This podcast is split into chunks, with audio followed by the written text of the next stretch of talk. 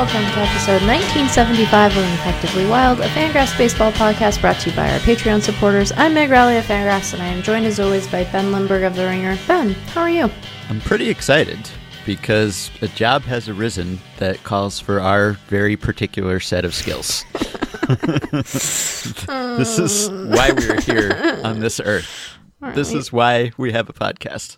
Maybe why I'm here on this earth? Are Maybe we, so. Are we thinking about the same thing? Yes. Yeah. In, in this case, it's a collaborative effort. So a player pooped himself. Yeah. Now that's not news necessarily because uh, the the pooping happened years ago, but it just came to light by the admission of the pooper, and that is Kike Hernandez, who was talking to Justin Turner. Justin Turner was uh, interviewing Kike Hernandez and was asking him a question. And the question was, what was the most embarrassing in game situation that Kike Hernandez has faced? Yeah. And the Red Sox official Twitter account tweeted this video with the caption, We're sorry we asked. Yeah.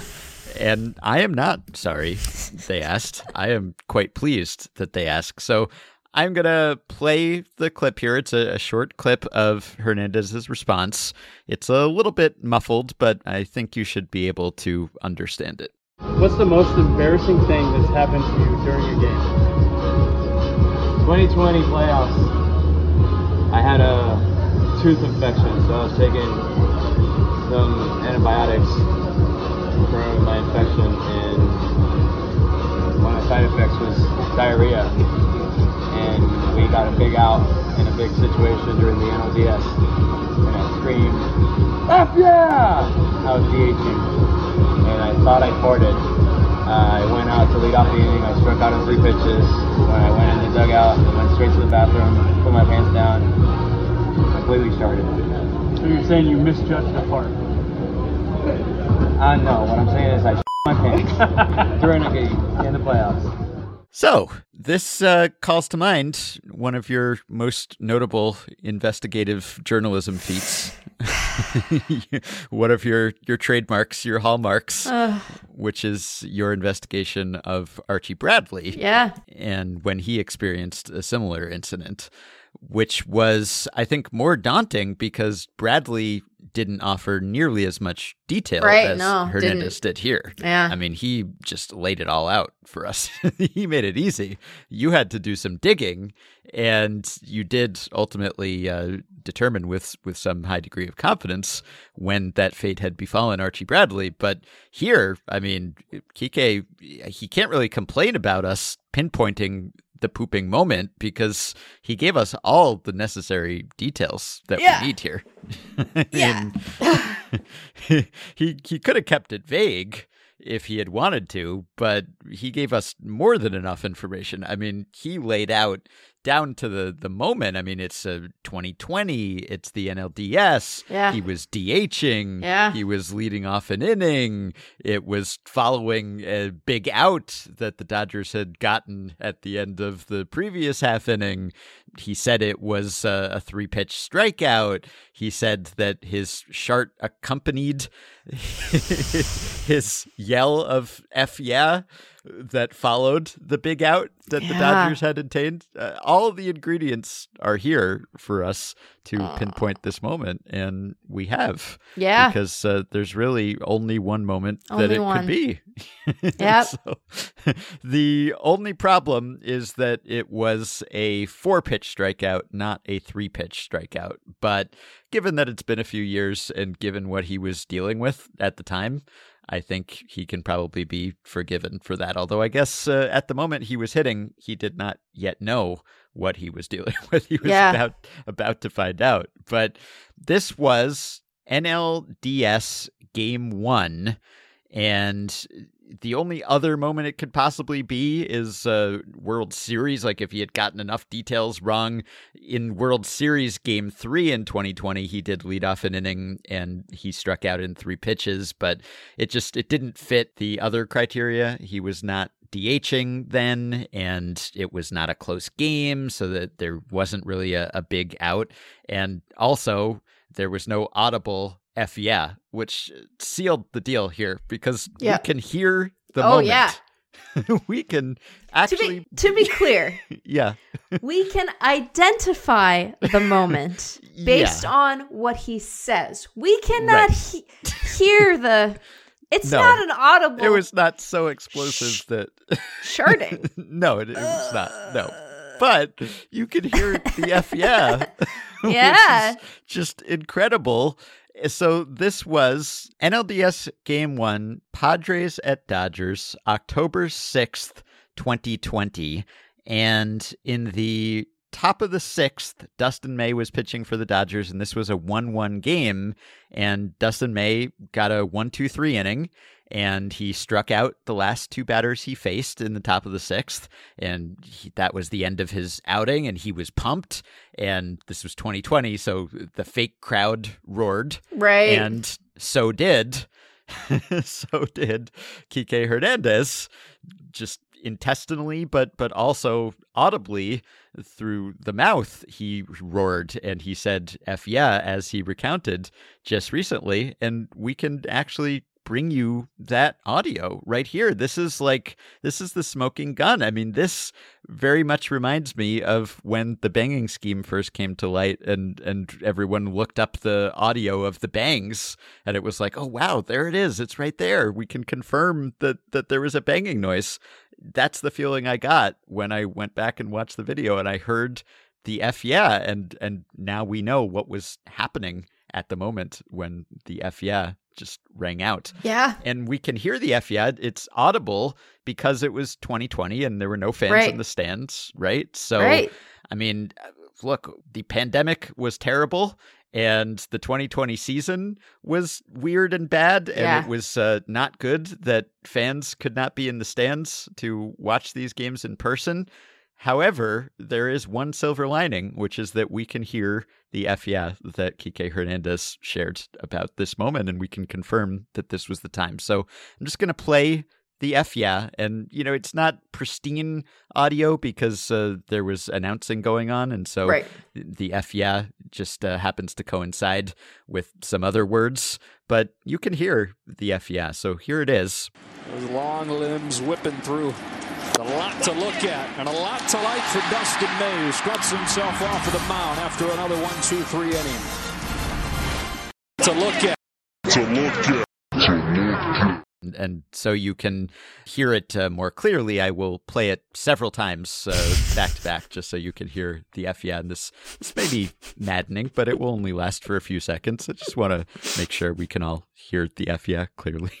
To look at, to look at, to look at, to look at, to look at, to look at, to look at, to look at, to look at, to look at. there it is. So this is uh, it happened exactly as he said. I mean, as you said, we can only assume that the rest of the story happened as he said. but Right. Everything else lines up here except for the fact that it was a four pitch strikeout instead of a three pitch strikeout. Ben, Mm-hmm. as I expressed to you off air, I am, you know, on the one hand, comforted and also horrified by this incident episode. Mm, shirting?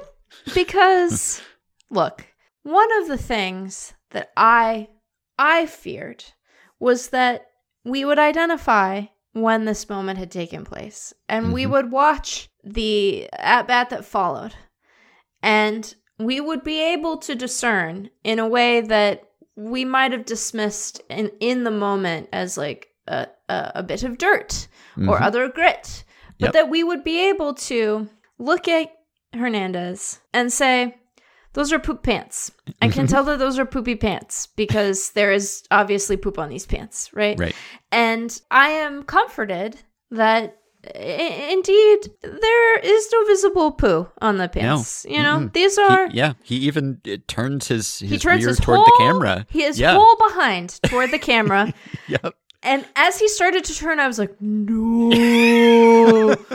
and then and then there they were, pristine, pristine white pants, you know? Yeah. The the the kind of white on a, a baseball uniform that one only gets if one is DHing, right? Like Right. you know, this these are these are pants that have not seen the smudge of the fields, even for a moment in this Mm-hmm. game. So I looked at that and I thought to myself, Well, that's a relief, you know, because well, first of all, it, you know, if you if you've ever spent time as a teenage girl, you know, you've probably had a, a period mishap or two, and you live in fear of this moment, particularly in middle school when everyone is a cruel gremlin, Yes. right? So there's that piece of it. It kind of Unlike now that we're in our mid 30s and we're very, very mature and uh, clearly would not devote well, but we 10 work from, minutes and but see, on a here's podcast. The, here's the thing: we work from home now, so you know, if that happens to me these days, nobody's gonna know but me. You know, so it's a sight unseen, right? Mm-hmm. Right. But when you are 12 and Mm-hmm. precocious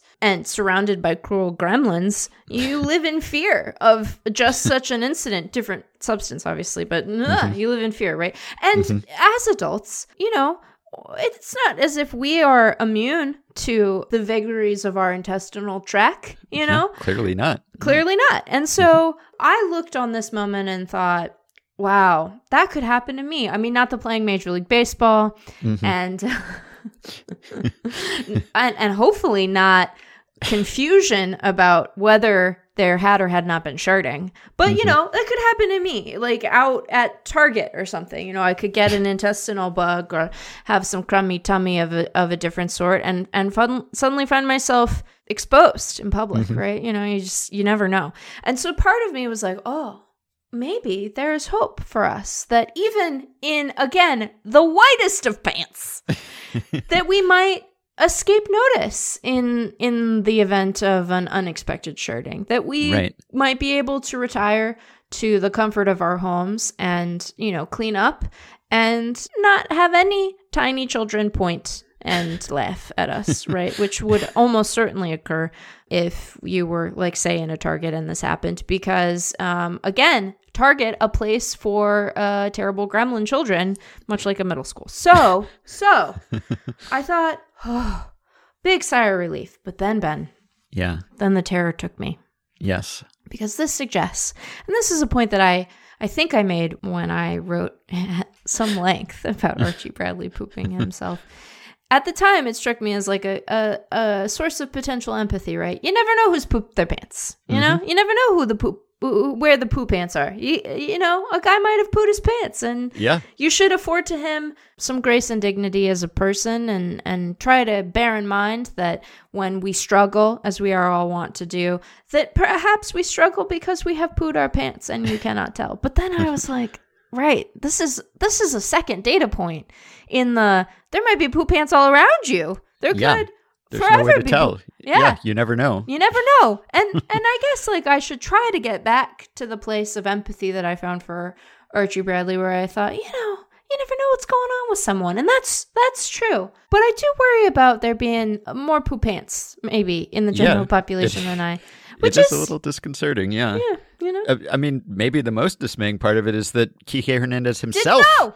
Did not know. He didn't know. I yelled, sorry. I yelled. So did he. I, Yeah. I mean, no one in his vicinity knew, but even he didn't know. Now, he may have suspected, in which case I, I really can't blame him for striking out. Because, I mean, if that's in the back of your mind, do you even want to reach base? you know, like, Well, sure, you want right. to get back to the dugout as quickly as possible. I'm not saying he struck out on purpose, but like, that isn't the mindset that you want probably when you're up there in a playoff Yeah. game and it's close and, and you're trying to get on base. But the back of your mind is thinking, but if I do get on base, Right. what if something did happen down there? What if it becomes visible? What if I have to slide? Right. You know, like Oh. things could get bad. So he just he wouldn't have had time to do a self inspection between because he was due up first the next inning. He couldn't check until he got back to the dugout after batting. So he may have sensed that something was released that he did not want to be released because as he said like extenuating circumstances he's, Right. he's on antibiotics for a tooth infection and uh, diarrhea was a side effect Right. so and, and, you know, look, there are all kinds of conditions that people have to live their lives with that, you know, affect how their downstairs works. So you know, we're not here to judge any of those. It's the Mm-hmm. No. reality of of the human condition that there Mm-hmm. are you know some downstairs issues sometimes. So Yeah, I, Yeah. I feel for the guy. I don't feel for the guy enough not to make fun of him a few years later on a podcast, but you know, he put it out there. He's a, a good natured sort, Oh, yeah. seemingly. You know, he's uh, fine with poking fun at himself, and I imagine he would uh, take this in the spirit in which is is intended, which is that uh, we identified the precise moment oh yeah, at which he unintentionally evacuated evacuated some substances, and, and we can hear it for posterity, preserved on this podcast and on YouTube for, for all to hear, For all to and hear. not see, but imagine. and at least. again, not to hear specifically no, but because we don't need to hear that. You know, this isn't No. This isn't like a you know this isn't like a comedy of the late nineties. yes, you know, it's, it's not not, doing like that. Uh, one of those like player mic'd up sounds of the game. Oh no, Ben. no, It's a very personal moment. Well, and I I you know, of course I am inspired to ask additional questions. I want to be I want to be clear. I don't actually necessarily want answers to all of them, you know, because like eh, what's going on in your downstairs doesn't feel like my business fundamentally. But so he he comes to realize that this was not just a a, a usual toot, you know, this Right. was um, juicier toot. yes,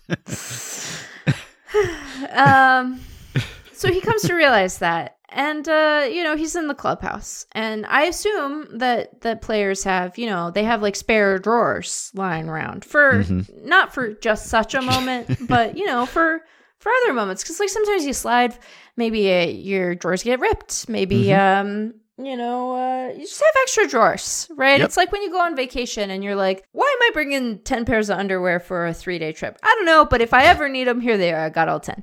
So I assume that they have extra drawers. What did he do with his soiled drawers, right? Because, yeah, you know, like, um, clubbies have to deal with a lot of stuff. right. And, and Hernandez strikes me as like a kind guy. Like, he seems like a conscientious guy in what we've been able to glean from his personality publicly. And so did he think to himself, these are not the drawers that a clubby should have to deal with. But then, you know, they were in the bubble. So it wasn't like, Yeah, you know, they're in the bubble. I don't know what the laundry facilities in the hotel were. I don't know if those were open. It's 2020. Everything was upside down. Was he compelled to say, I-, I have these particularly soiled drawers? Did he throw them away? Did he just say, you know, I I have followed Meg's rule. I packed extra underwear for what could have been a brief trip. And so, uh, you know, I, sh- I shall simply discard these drawers. yes. And then what garbage does he do that in? You know, what is that garbage proximate to? And and like when he's when he's sitting there and he he does his F yeah, and the, the moment occurs. yeah. Is there a palpable smell to other people? How long did it linger? Did the catcher have a sense in the moment when he came to the plate? There's some stink there that seems wrong. Yeah. Like, and, and you know, like there, these are. Was the umpire like, hmm, what's up with that smell? What's where does that come from? You know, what's going on here? So these are some questions that I have. Yep. I don't know that I want answers to any of them because I don't want to put the guy on on the spot. Like he might have just put them in the laundry and not really thought much about it, or he might have put them in the laundry in in a panic. I mean, it was the middle of the game, and he's got to get back out there. Uh, He wasn't in the field, but still, he batted later in the game. Sure, But yeah. I think you, you got to give someone a heads up in that situation. I think Either, you just throw him away. Yeah, you could discard. I mean, you can't just put that in the regular laundry and, and just have it be a stinky surprise for whoever's handling that next, right? Stinky so surprise. I think just Or it's common like, courtesy. do you, yeah, or or do you stand there and think, well, I could rinse them, hmm but then where do you again? Where do you do that? Yeah. And maybe this is me not having a an appreciation, a sufficient appreciation for what the laundry facilities are like in that ballpark, because I assume that they have on-site laundry, and maybe they have a like a big, you know, industrial laundry sink. Is still putting gross in a place it doesn't belong. But like maybe, you know, he like surreptitiously snuck down to the laundry room and was like, Here, I'm gonna rinse these drawers. And then he put those drawers Yeah. in the laundry. I don't get the sense that uh, he's, you know, too ashamed to own up to this because he did mean, just yeah, he just- voluntarily offer this information to the world. Now, he's had a few years to come to terms with it, and, and maybe it's funnier in retrospect than it was in that moment. It is but- almost certainly funnier in retrospect than it was in that moment. Yes, I think we can kind of guarantee that. Yeah. But but if he's the type to come out and, and share this with the world, then perhaps he would not have minded sharing it with uh, one person, let's say, in the moment. So I think he's uh, he has a healthy attitude about this. Well, yeah. And uh, hopefully he doesn't regret it now that we have discussed this in some depth. Yeah, I mean, again, like, you know, human bodies, sometimes you got stuff happens with them. You don't have to feel badly about that. Nope. And and I could imagine in the moment, you know, perhaps he also had horrible gremlins at his middle school. I could imagine flashing back to a, a time in one's life where one feels vulnerable, where mm-hmm. one is not a major league baseball player, where one is not playing in a postseason, and having a panicked I have to hide this, you know, and then and then it becomes a caper of like what happened to the soiled drawers and Yes. who, who else had to engage with them. But yeah, I've said drawers a lot downstairs. you know, it's like um, it seems like an underrated part of this for me is that I think that like head pain that one would have like with a, an infected tooth or with a headache. I submit to you, Ben, that like pain that is concentrated in your head is the worst kind of pain because you're like mm-hmm. really not able to to or at least I am not as a migraine sufferer sufferer like able to operate at a remove from it. You know, Yeah. it, it's never good like to if you don't want to break your arm. But like if you break your arm, it's not where your brain is. You know, famously that's not where your brain lives. And so you can like have a clarity of thought provided you're able to like manage the pain of the injured, you know, digit or uh, ligament or, or whatever in a way that I think is easier than if it's in your head. And so I hope that the antibiotic curbed whatever pain you might have had from the tooth because like those can really hurt. I can't imagine trying to play baseball with an infected tooth. I think No. I would really struggle to do that. I mean, I'd struggle to do that with all my teeth at tip top shape, but you mm-hmm. know, underrated part of that. And then like go, imagine going to see the dentist in 2020 when you're like, you know, you got your whole mouth open and you're like, this is where the corona comes from. You know, I'm not saying he had he was sick, but like I would feel stressed about going to the dentist in 2020. And so Yeah. it just seems like a lot. It seems like um, the people who think that that wasn't like a real World Series because it was a short season, you know, there's a lot of things that folks had to navigate that year the teeth Yes. and the pooping Yeah. and the pandemic. Well, he had a good NLCS. He hit well, and then he won a ring. Yeah. So happy ending Yeah. to all of this. Yeah. And this was our, our hard hitting reporting for the day. Hard hitting reporting? No, I guess it was the opposite of that. That was the problem. Oh no! But that's when the this- worst thing you've ever said on the podcast. when this news oh, was- no. Posted in our Discord group uh, on Thursday morning. Look, designated shitter was right there. Whoever posted it said someone's going to find out exactly when this was because he offered too many details. And I just I decided that that someone would Should be, be us. And yeah, I, I dropped everything and Yeah. swung into action. It's just, it's rare that you can pinpoint with this level of precision Right. when someone suffered a mishap such as this. Yeah. So I wanted to take advantage of that opportunity. And thanks to Kike.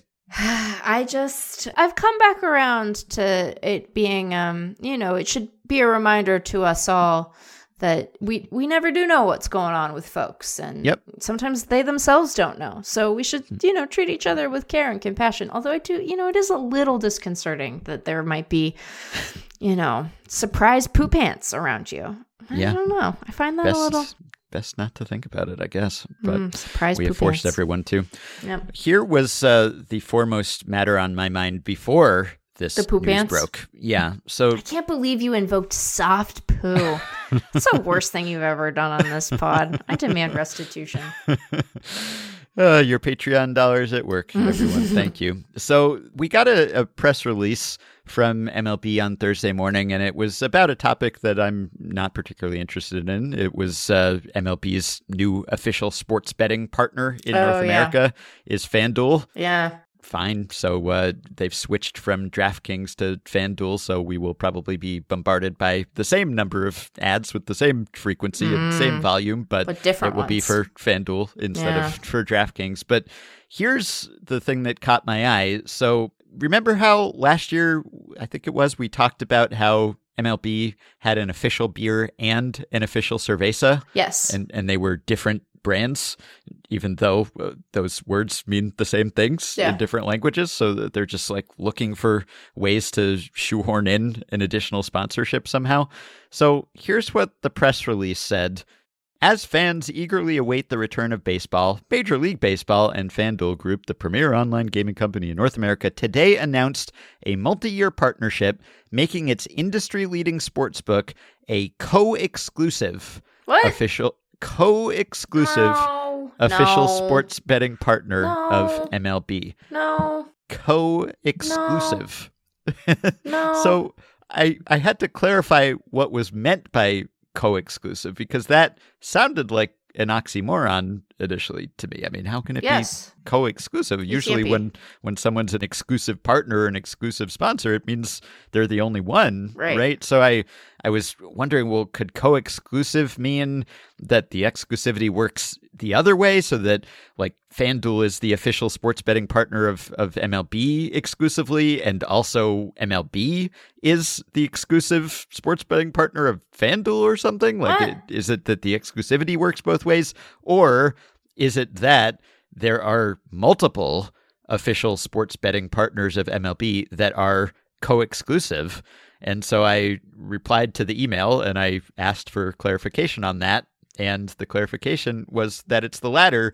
BetMGM is also an official sports betting partner of MLB. Right. So it's FanDuel and BetMGM that are the official sports betting partners of MLB.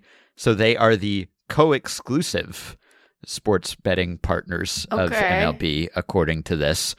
And the MLB person I was emailing with said these contractual terms can be interesting, which uh, I would agree with. So I was trying to puzzle out, I've been thinking about this for some time now, whether co exclusive is a crime against the language or whether that can be correct in a, a certain sense. And I don't like it. I've definitely Mm-mm. decided that I don't care for it at all. And it, it certainly sounds oxymoronic to me on its face. But I guess you could say that exclusive, it doesn't necessarily mean that, that there's only one. It's just like excluding all others potentially. What? And so if, if BetMGM and FanDuel are the Wait co-exclusive official sports betting partners of MLB, then they are the official sports betting partners exclusive of every other partner, right? that I mean, okay, but also that's not what they want you to think of. No. Well, I don't know what they want you because uh, if they say co-exclusive, I was like, what does that mean? That seems meaningless. That It seems is like meaningless. a contradiction. You can't No. be co-exclusive. If you're co-exclusive, then neither of you is exclusive, and I don't even know what you mean by that. So that's what I thought when I read that. Now, if if they had announced that each of them individually was the official exclusive partner, then I think co-exclusive probably would be incorrect. I think technically it's it's not necessarily incorrect because it's just you know like the first definition of exclusive is excluding or not admitting other things so it doesn't admit other official sports betting partners but it admits these two they are co exclusive together cooperatively they are excluding every other official sports betting partner of MLB No. I'm not persuaded by that. I mean, I think Okay. that your read is right. Like that is the way that someone somewhere was like, "Eh, it's fine. yeah You know, that was the that was what they got to that let them go, "Eh, it's fine. But I'm here to say it's still goofy. You know? Like It's it can be goofy yeah it can be fine, but it's Mhm. still goofy. Yes, it is. It is, however, not new. It was new to me, but I found that they used the same term to describe the previous deal in 2021 between What? DraftKings and MLB and BetMGM. So they used the co exclusive back then too. It is not a new coinage, but it's certainly not in common use. And I wholeheartedly reject it. I also just think that, like, have we talked about how FanDuel is like a very aggressive? It's like very aggressive as a name for a thing. It's true. FanDuel, Yeah. FanDuel. Yeah. You know, like, are they dueling each other exclusive? Are they dueling MGM? Are you in a fight with the casino, which always wins? Really, I guess it's supposed to be fans dueling each other for money, but it That is probably more like the company dueling the fans and Yeah. winning most of the time. A Lot of- That's- lot That's how these things tend to work. A lot of layered and nuanced meaning here, you know? Mhm. Just like a lot of it's like a it's it's layered. Like, you know, Kike Hernandez. Don't go there. Don't go there. pants in the- I, I was Hey, worried man. you were going to go there, but I started it, I suppose. mystery Anyway, mystery do all Yeah. around us potentially. in other MLB press release news, uh, a little executive hirings uh, mini segment here. Mm. We also got a release that MLB had hired three executives to local media positions. Uh, Yeah. so earlier th- this year, MLB hired Billy Chambers uh, to head up its its newly created local media department, and Billy Chambers is a, a longtime media industry executive who's worked with RSNs and local media and everything. And so MLB has now hired three more people Doug Johnson, Greg Pinnell, and Kendall Burgess. And uh, they've all been involved in various uh, RSNs and local media. And, and they are clearly staffing up a department here, Yeah. seemingly to take over essentially for if the the Bally teams and the other teams that are defaulting are are bankrupt and uh, are offering or being compelled to hand over their rights back to the teams or back to MLB.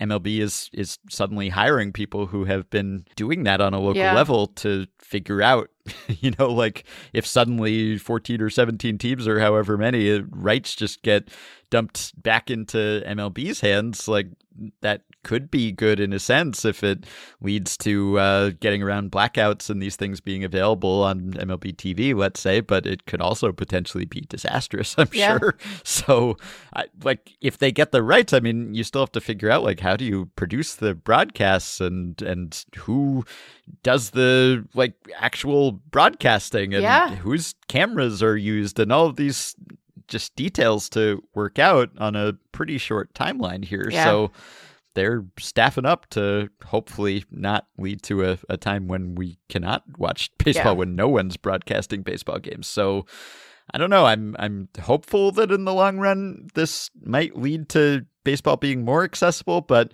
I'm also scared that in the short term it will be the opposite of that. And also, who knows what the prices will look like? You know, if we do get to stream all of these games in local markets, will they just jack up the prices? Who knows? And what will the broadcast be like? There's just Right. so many unknowns here. And then if there's less revenue coming in from RSNs in the short term, then will team owners seize on that as a reason not to spend and a justification for not spending? So a lot of things uh, suddenly Yeah. up in the air about the whole broadcast model for the sport. Yeah, I think that there are a lot of scenarios where, in the long run, this actually ends up being better for fans in terms of what you're able to access on on a perf- on your preferred platform. Mhm. But you don't. I, I think you don't ever want to give owners a reason to say they can't spend. You know, because they don't always have to be real. Yeah.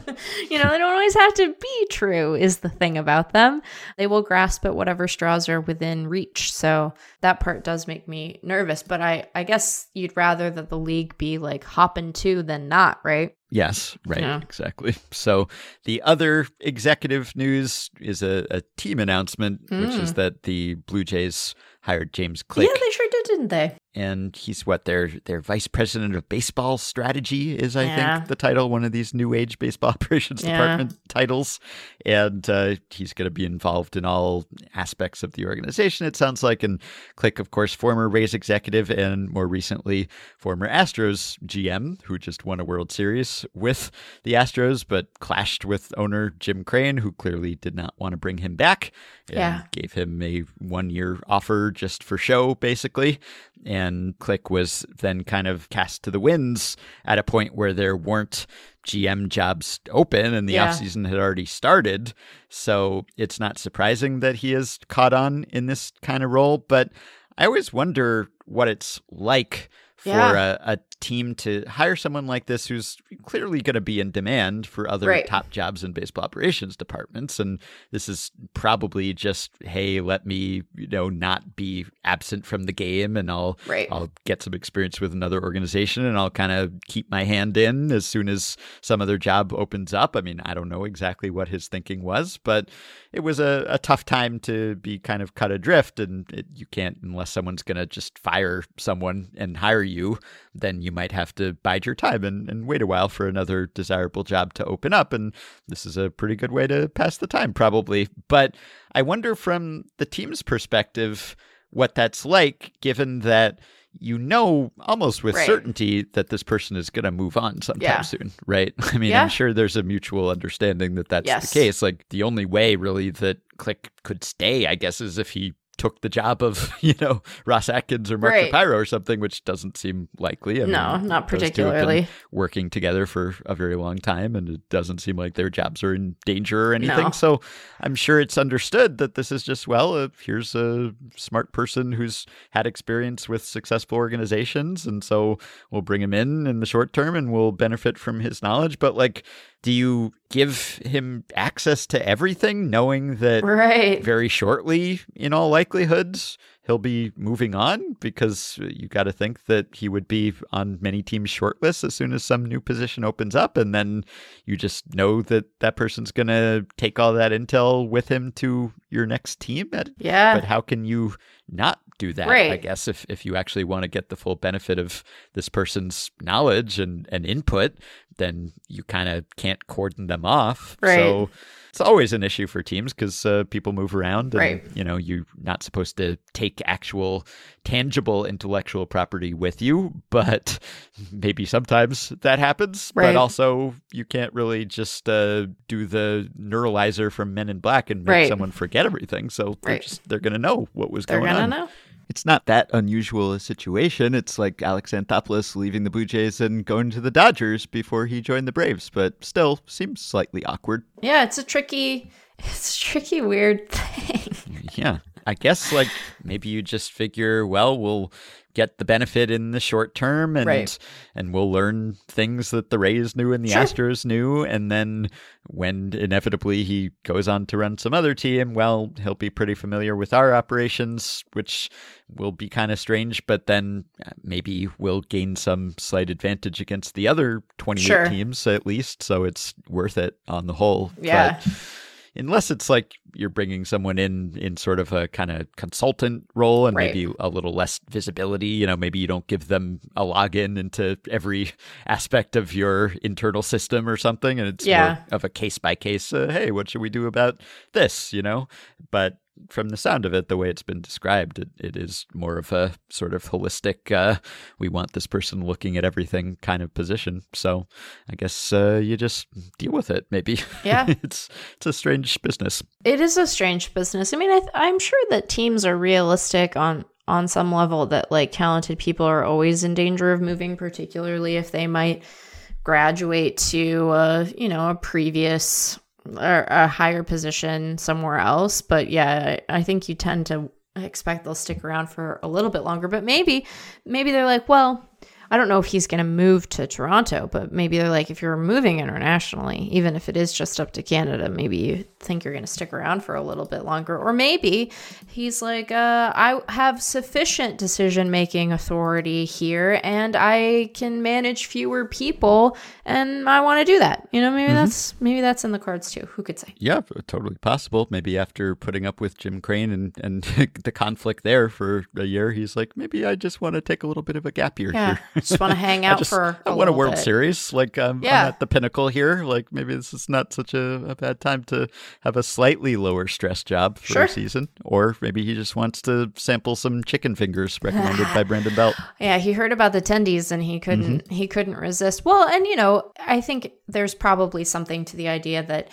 it's what it's March. I guess it was probably what February when we found Mm-hmm. out about this. It isn't as if he went through he hadn't gone through an off season getting scooped up and, and filling an available GM job. So Mm-hmm. maybe he, in addition to wanting to take some time, was like, you know, the the timing of me being let go relative to the rest of the hiring cycle just wasn't conducive. Or maybe he thinks, you know, people didn't want to hire him for some reason. I don't know. I don't know James Cook at all, so I, I don't want to impugn the guy. But he did go through an off season without getting a different job. So maybe he's really excited about this one. Could be.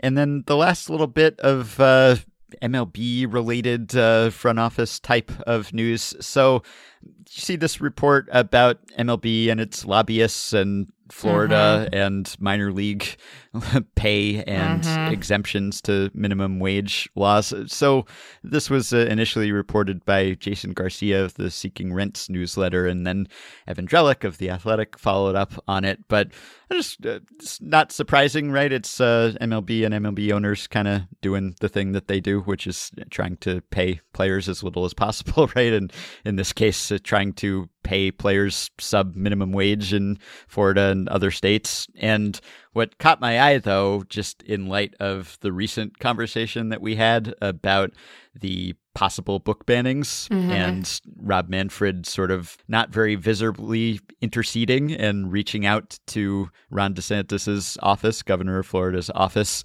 to try to ensure that those baseball books that were on the list of books under review would be approved and back on shelves. That, you know, kind of looks uh, in a different light to me now after reading this report about how cozy it seems like Yeah. uh, these lobbyists are with that administration because uh, MLB hired a lobbying firm run by a top fundraiser for Ron DeSantis, and then the roster of lobbyists includes DeSantis's former chief of staff. so maybe this wasn't so much like a, a special call to uh, sort Yeah. out this book business. Maybe it was more like, uh, well, while we have you, you know, Yeah. like, while, while we're talking about other matters, uh, can we just, you know, maybe sort out this uh, possibly banned baseball book stuff? You know, like one of the agenda items Yeah. during an ongoing conversation, and and then also uh, the day after this legislation was filed. Joe Ricketts, uh, the the patriarch of the family that owns the Cubs, donated a million dollars to DeSantis. so all this stuff is uh, kind of going on. It's not particularly surprising or out of character for MLB, and and people might wonder, well, why are they going to this trouble now that minor league pay is going to be collectively bargained? Which is true, but as Evan lays out in his piece, this may still give MLB greater leverage in those CBA negotiations if there are exemptions to the federal minimum wage laws. So Yeah. that might be a reason for them to do it, although MLB insists that that has nothing to do with it and, and they have Oh, other sure, yeah. motivations here. but anyway, just uh, wanted to note that this is, was not the only connection between MLB and the commissioner and uh, owners and Florida lawmakers. It was not solely book related, but also minor league pay related. I can't decide like what what scenario I think is worse here. Like did they think that they're going to be able to do stuff like this and then not have anyone know about it or did they know that people will know and they just don't care? Cuz like the optics of it are bad. Like what they're asking for seems obviously bad to ask for an exemption to minimum wage laws. Like there's been a ton of backlash to their efforts to curb the pay of minor leaguers at the federal level. Like people Yeah. don't Successful Right, efforts, right. oth- And- other than a lawsuit that, that went against them recently. Right, but people have been, I think, appropriately critical of those efforts because it just strikes people, particularly when you're dealing with guys at that level who aren't, you know, they're not going to be making big, big money potentially ever, and certainly not for a long time. Like the the best that you can hope for is that they got a, a reasonable signing bonus and have the cushion that that affords them. But like that piece of it looks bad, and then the donation piece of it looks bad. Like it just is. Uh, it feels like quid pro quo, and we can look at campaign donations. You can go look those up right now if you want to go see what your favorite team's owner has done in the last couple of election cycles. It's all on Mhm. the FEC's website. Like it's it's easy enough to find that stuff. So I don't know which scenario I find more disconcerting that they think that they will successfully sort of obfuscate those efforts and keep them from the public eye or that they know they'll come out and are like whatever it doesn't matter we're just going to do what we're going to do because it might end up making us more money i think they're both icky ben i don't particularly care for them Yeah, I would probably uh, go with the latter. I would guess that the Yeah. latter is more likely. And then the only other actual on field observations here I, first of all, it's been a, a brutal week when it comes to injuries. yeah man And we will be doing the Dodgers preview next time. Yeah. So we will, I'm sure, be talking about Gavin Lux, which Yeah. is just a devastating injury for him and for the team. But Lux and Glasnow and Joe Musgrove and Brendan Rodgers, it's just like, can we just uh, please Suzuki? press pause? so Oh, yeah. suzuki's dinged up Yeah, just Yeah. ah, stop.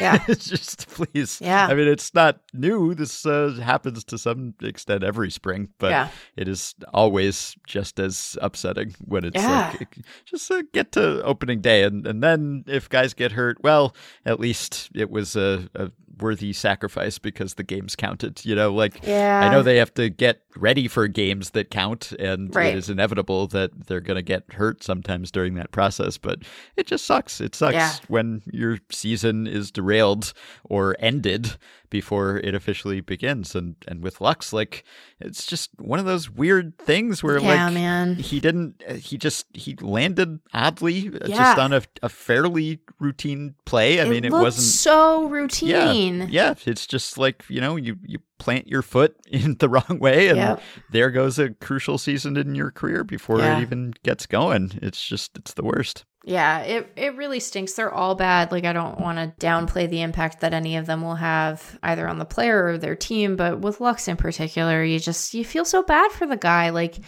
you know, his his first year in the big leagues was 2020 and it was weird and he didn't play the way he wanted to and you know, he's been sort of moved around off his natural position and you know the the bloom was sort of off the rose and then he looked like he was really starting to turn things around at points last year and we got the you know the hope springs eternal reports of like increased bat speed after going a Driveline and all of that stuff and so you thought here here's the chance like we're gonna maybe we're gonna see the guy who like we had like a 60 future value on at one point and then to just non-contact injuries are the worst because you just you yeah.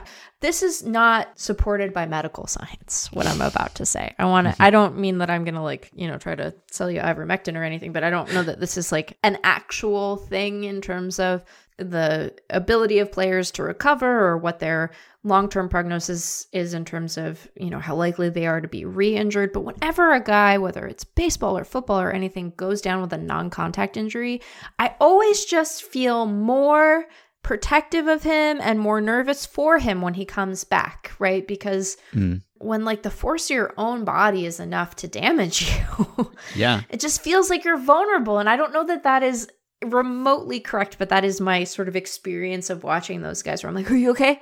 Are you okay? What about now? Mm-hmm. Are you still okay? Are you okay? Because it feels like they could just come apart at any moment. And so there was that view down sort of the like over third base down to second where you saw like the Yeah. the it buckle and you know what i'd say to people if you haven't seen it don't watch it you know it's yucky it feels gross it's not like Dak Prescott but it kind of makes you go Ugh. like that's not supposed to bend that way so it just sucks it super sucks It does. On a lighter note, I did enjoy the uh, umpireless inning. Yeah. Did you see that? I didn't see it, but because I, Ben, I don't know if I've bragged about this enough to you, but you know who I got to watch pitch this week in person was Sh- was Shohei Ohtani. So Yeah. I was on my way home from Ohtani. Um, Yeah, so I that's a didn't. good reason it. to miss Yeah, it, but- it, but I heard about it. Yeah, it was uh, the Orioles and the Pirates, right? And Yep. they just decided to play an unnecessary bottom of the ninth, Yeah. even though Pittsburgh, the home team, was leading and the umpires had departed. Yeah. and they just played on, as we've discussed in the past. Uh, in the early days of Major League Baseball, they used to play unnecessary bottoms of the ninth Yeah. sometimes until they decided, oh, we don't actually need to do this. But in spring training, weird, wacky stuff happens, and we get ties, and we get uh, innings ending early, and then we get an unnecessary bottom of the ninth that, because the umpires had pieced out, was just balls and strikes called Yeah. by the Orioles catcher, Yeah. who's named Maverick Handley. Amazing. Maverick Handley. no notes. Perfect. No, no, and uh, he did a good job. Apparently, Yeah. he was uh, pulling double duty here, catcher slash home plate ump, and seemed like he was calling pitches pretty accurately, and uh, people weren't too upset with him. Granted, the stakes were not super high, given that this No. was spring training and the game was already decided. Yeah. so it was essentially a scrimmage at that point, but. He pronounced himself 100% accurate on uh, his ball and strike calls. Are you contemplating his jersey now? Like, do, does he displace? Who's the umpire who had the perfect game? Oh, uh, Pat Hoberg. Does he Pat displace Pat Hoberg Yeah. for you in the pantheon of perfect games? Probably probably not. not. No, you- No. Yeah, Uh, there's one questionable uh, outside pitch that he he sort of framed for himself, I would Mm, say, and yeah. uh, gave himself the strike after framing it. Yeah. so he estimated it would be a, called a strike most of the time anyway, Yeah. eighty five percent of the time. I don't know, but it's uh, one of those only in spring training sort of episodes. Yeah. So that was fun. That was fun. Yeah. I will say I heard about it first from our friends Jake and Jordan on Twitter, but Mm-hmm. then it actually made Sports Talk Radio driving home. Wow. And I don't know who the knuckleheads were who were on the radio, but um, they were like, "How? What's wrong with those umpires that they left?" And it's like, do you know how baseball tends to work? Like when it actually matters, because like Right. if the home team is ahead and the top of the ninth, they don't have to play the bottom. Yeah. They were like, these these lazy umpires, and I was like, no, that you leave the umpires alone. That is not why this is fun. Like it's not fun because you get to dunk on the umpires. It's fun for other reasons. Like clue in here. Like come on. Yeah. All right. So let's answer a few emails here because we get so little time to answer emails during team preview season, especially when Kike Hernandez confesses a shart, and then we have to devote some attention to that too. But let's try to get through a few here. So here's a question from Miff, Patreon supporter. This is spring training themed. Could a AAA team in peak midseason form defeat a team of MLB All Stars before spring training? Let's assume the MLB players are just sitting on their couches in mid January and do not get time to warm up or practice as a team, and that these are games that count for something, which I think is an important stipulation Yes, because otherwise sure. the MLB players would just be like, I don't want to hurt myself, so I'm not Right. even going to try here. So for some reason, they actually all have to try Yeah. but the MLB players have uh, not ramped up. They have not been doing well. Uh, they've probably been doing something because players in, in pretty good shape year round these days. Right. So the answer might be a little bit different now than it was decades ago. But yeah. what do you point. think? Mid-season AAA team and a totally out of practice, not at all prepared team of MLB All Stars. I mean, Yeah. I, we could even go with just like an average MLB team or something Well, make it more interesting. change- I don't know. I, I don't know. Yeah, that might change my answer. yeah. Ben. Oh, Ben. Because look, a AAA team, uh, you might imagine that, you know, maybe not every single one, maybe not every single one, but I would imagine on average that a AAA team has at least one. It probably has a couple guys who could be playing in the majors hmm if either there were room for them or you know their their club wasn't saying Don't you need to work on some defense though, so that we can keep you around for a little while? Although that's less of it. They have less incentive to do that now. I don't know. I find myself pushed and pulled by this question because, on the one hand, if they're really like big league all stars, you know, it's an entire team of big league all stars, including the pitching, Yeah. you know, that feels like the deck stacked against them. Mhm. But if they're average big leaguers, it's just one game. Weird stuff happens. I don't think it's impossible. I think the the team of of big leaguers, even if they are, you know, not familiar with each other in terms of their play, they're probably winning more often than not. I don't think it's impossible the AAA guys would win though. You know what I mean? It's not Mhm. impossible. It seems unlikely, but not yeah. like really unlikely. It seems pretty unlikely. What are these gradations I'm introducing to this question? Who could if say? you're if you're only playing one game, then I think it it matters less that the pitchers aren't built up, right? Right. It's not like you need them to go deep into games. So if you have a, a whole all star pitching staff, then each guy just has to face.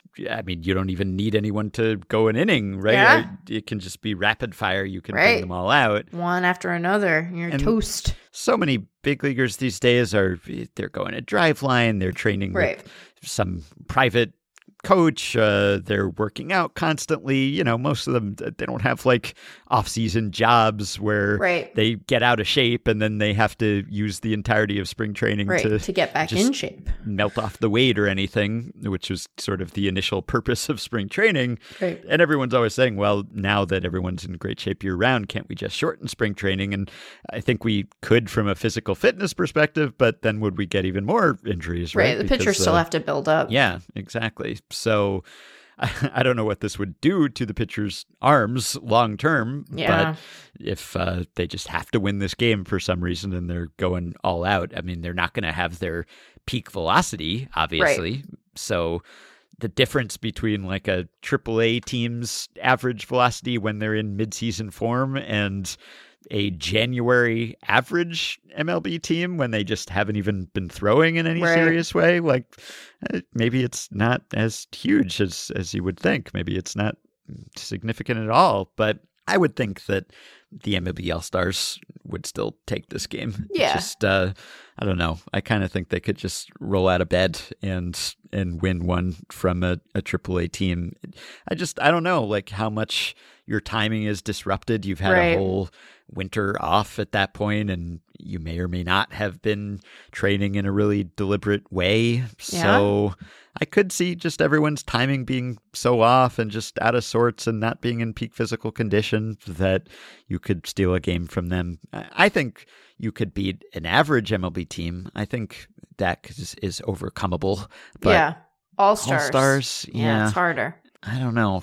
Yeah, I mean, even maybe the difference between the All Stars and the average team is is less than it would be at, at that time too, because neither of them is at their peak. They're not functioning at full capacity. But I, I just, I think the gap would probably be too great. But I could absolutely see a a AAA team that is uh, in midseason form beating just a completely cold team of average MLB Yeah. players. Yeah. Yeah, I mean, I will say that like I have been to I have been to exactly two uh spring training games in person. I've watched more than that, Ben. I've watched a couple in fact, but I've been to two in person, which is I think important to getting the sense of like, hey, that guy is clearly a big leaguer and that guy is not. From Yeah. a, like a physicality perspective, that's even more arresting in person than it is on TV. And sometimes it's like, wow, they're different. You know, those guys Mhm. are built different. Now, some of those guys play for the Oakland Athletics. So is it a totally representative sample? Who can say? Although that team is arguably in some cases just like a team of AAA guys. It was fun Yeah. when the A's took on the Angels and you know Ohtani was throwing in Fujinami through so that was that was fun to get to see uh, him in person and um, you know it was like it was the lineup that had Tony Kemp and Jesus Aguilar and Ledmus Right. Diaz and you're like oh this is the please don't file a grievance lineup Yeah. that's what this lineup is coming out. Yeah. yeah you know that's what that that's what they're up to out there and Esteury Ruiz you know Mm-hmm. um how divisive Yeah. It was great fun, you know. The vibe in that ballpark super cool. Unsurprisingly, like there were a lot of Japanese fans there, and it, it Mhm. was nice. It was a good it was a good day at the park. And then I Yeah. sent you a picture to be like, heh heh. That's right. I didn't heh heh. It was gloat. implied, but Here's a question from Julian. The Parable of Livan Soto. Not sure if this was ever on your radar or anyone else's except diehard Angels fans, but the Angels started the 2022 season with an already lackluster infield. I recall that. Mhm. By the time mid September rolled around, the Angels were playing meaningless games, and both the starting shortstop David Fletcher and his replacement Andrew Velazquez were injured.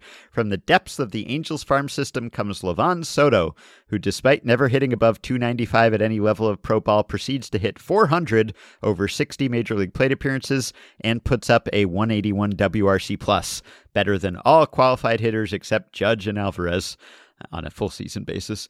On a rate basis, he was on track for seven wins above replacement over a 600 plate appearance season, more valuable than the other, slightly more famous Soto. Of course, he achieved this by pure luck. He posted a 500 BABIP, 15% hard hit rate, and 0% barrel rate. He walked only 3.4% of the time, and his single home run is a certified wall scraper down the right field line. By all peripheral and scouting indications, he will spend the rest of his career bouncing around as a sub replacement level player, wondering what angels in the outfield type magic possessed him in the final days of the 2022 season.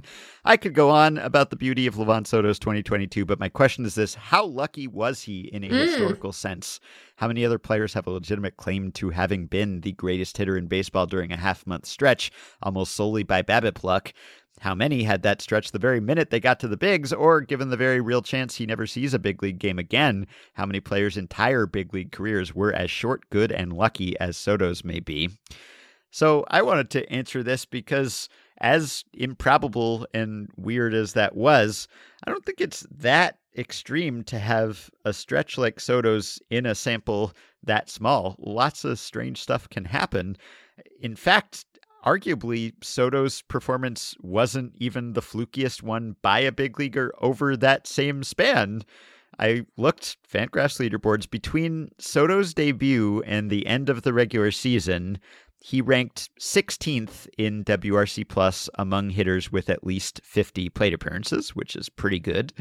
But seventh on the list was a player named Sean Bouchard, a 26 year old Rockies rookie who was not even mentioned on Fangraphs preseason Rockies prospect list.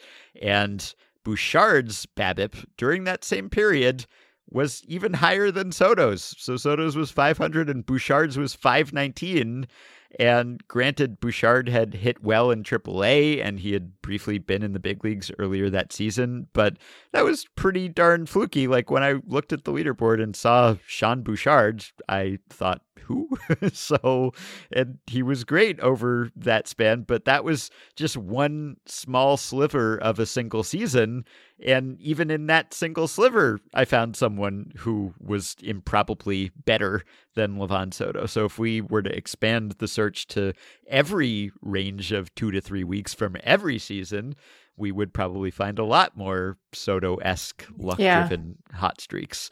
Uh, Maybe most of them wouldn't immediately follow a first call up as Soto's did, but still, I think this just speaks to the enduring power of Voros's law which Mm. is named after Voros McCracken, who is uh, best known as the person who brought BABIP to light. But Voros's law states that any player can hit anything in 60 at bats, which is basically what Livan Soto did 60 plate Yeah. appearances, I guess. And, and he was at the upper range of what you can do, but really, you just never know. So if he were never to play in the majors again, that would be unprecedented because Yeah. right now he has by far the highest career OPS plus of anyone in AL or NL history with between 35 and 60 career plate appearances. Wow. he is at the top of that list, which is, uh, I guess, semi impressive. Maybe it's nice to be at the top of any list, but he has a 180 OPS plus, and the next highest is at 162 with those very specific and strict criteria. So, given his age, he's quite young, and the first impression he made there, I imagine that he will get a call up Yeah. at some point, and, and he'll get a chance to uh, watch his rate sta- stink sink at some point. So Stink at some point. yeah, hopefully they won't stink, but they will sink, I'm Yeah. sure. And uh, if not, if he never gets called up again, then I guess he can console himself with the knowledge that he made some history and Yeah. is at the top of an extremely specific leaderboard. But eh, he will probably get another chance, and, and then he will fall down that leaderboard or will be taken off that leaderboard entirely. But but that's the thing. I just wanted to highlight that because uh, as weird as that was, I don't think that was even the weirdest performance uh, by an improbably successful player over that same specific span. So it really just goes to show that over two or three weeks, uh, anyone can do anything, including Sean Bouchard and Livan Soto. Yeah. It's a strange, strange sport.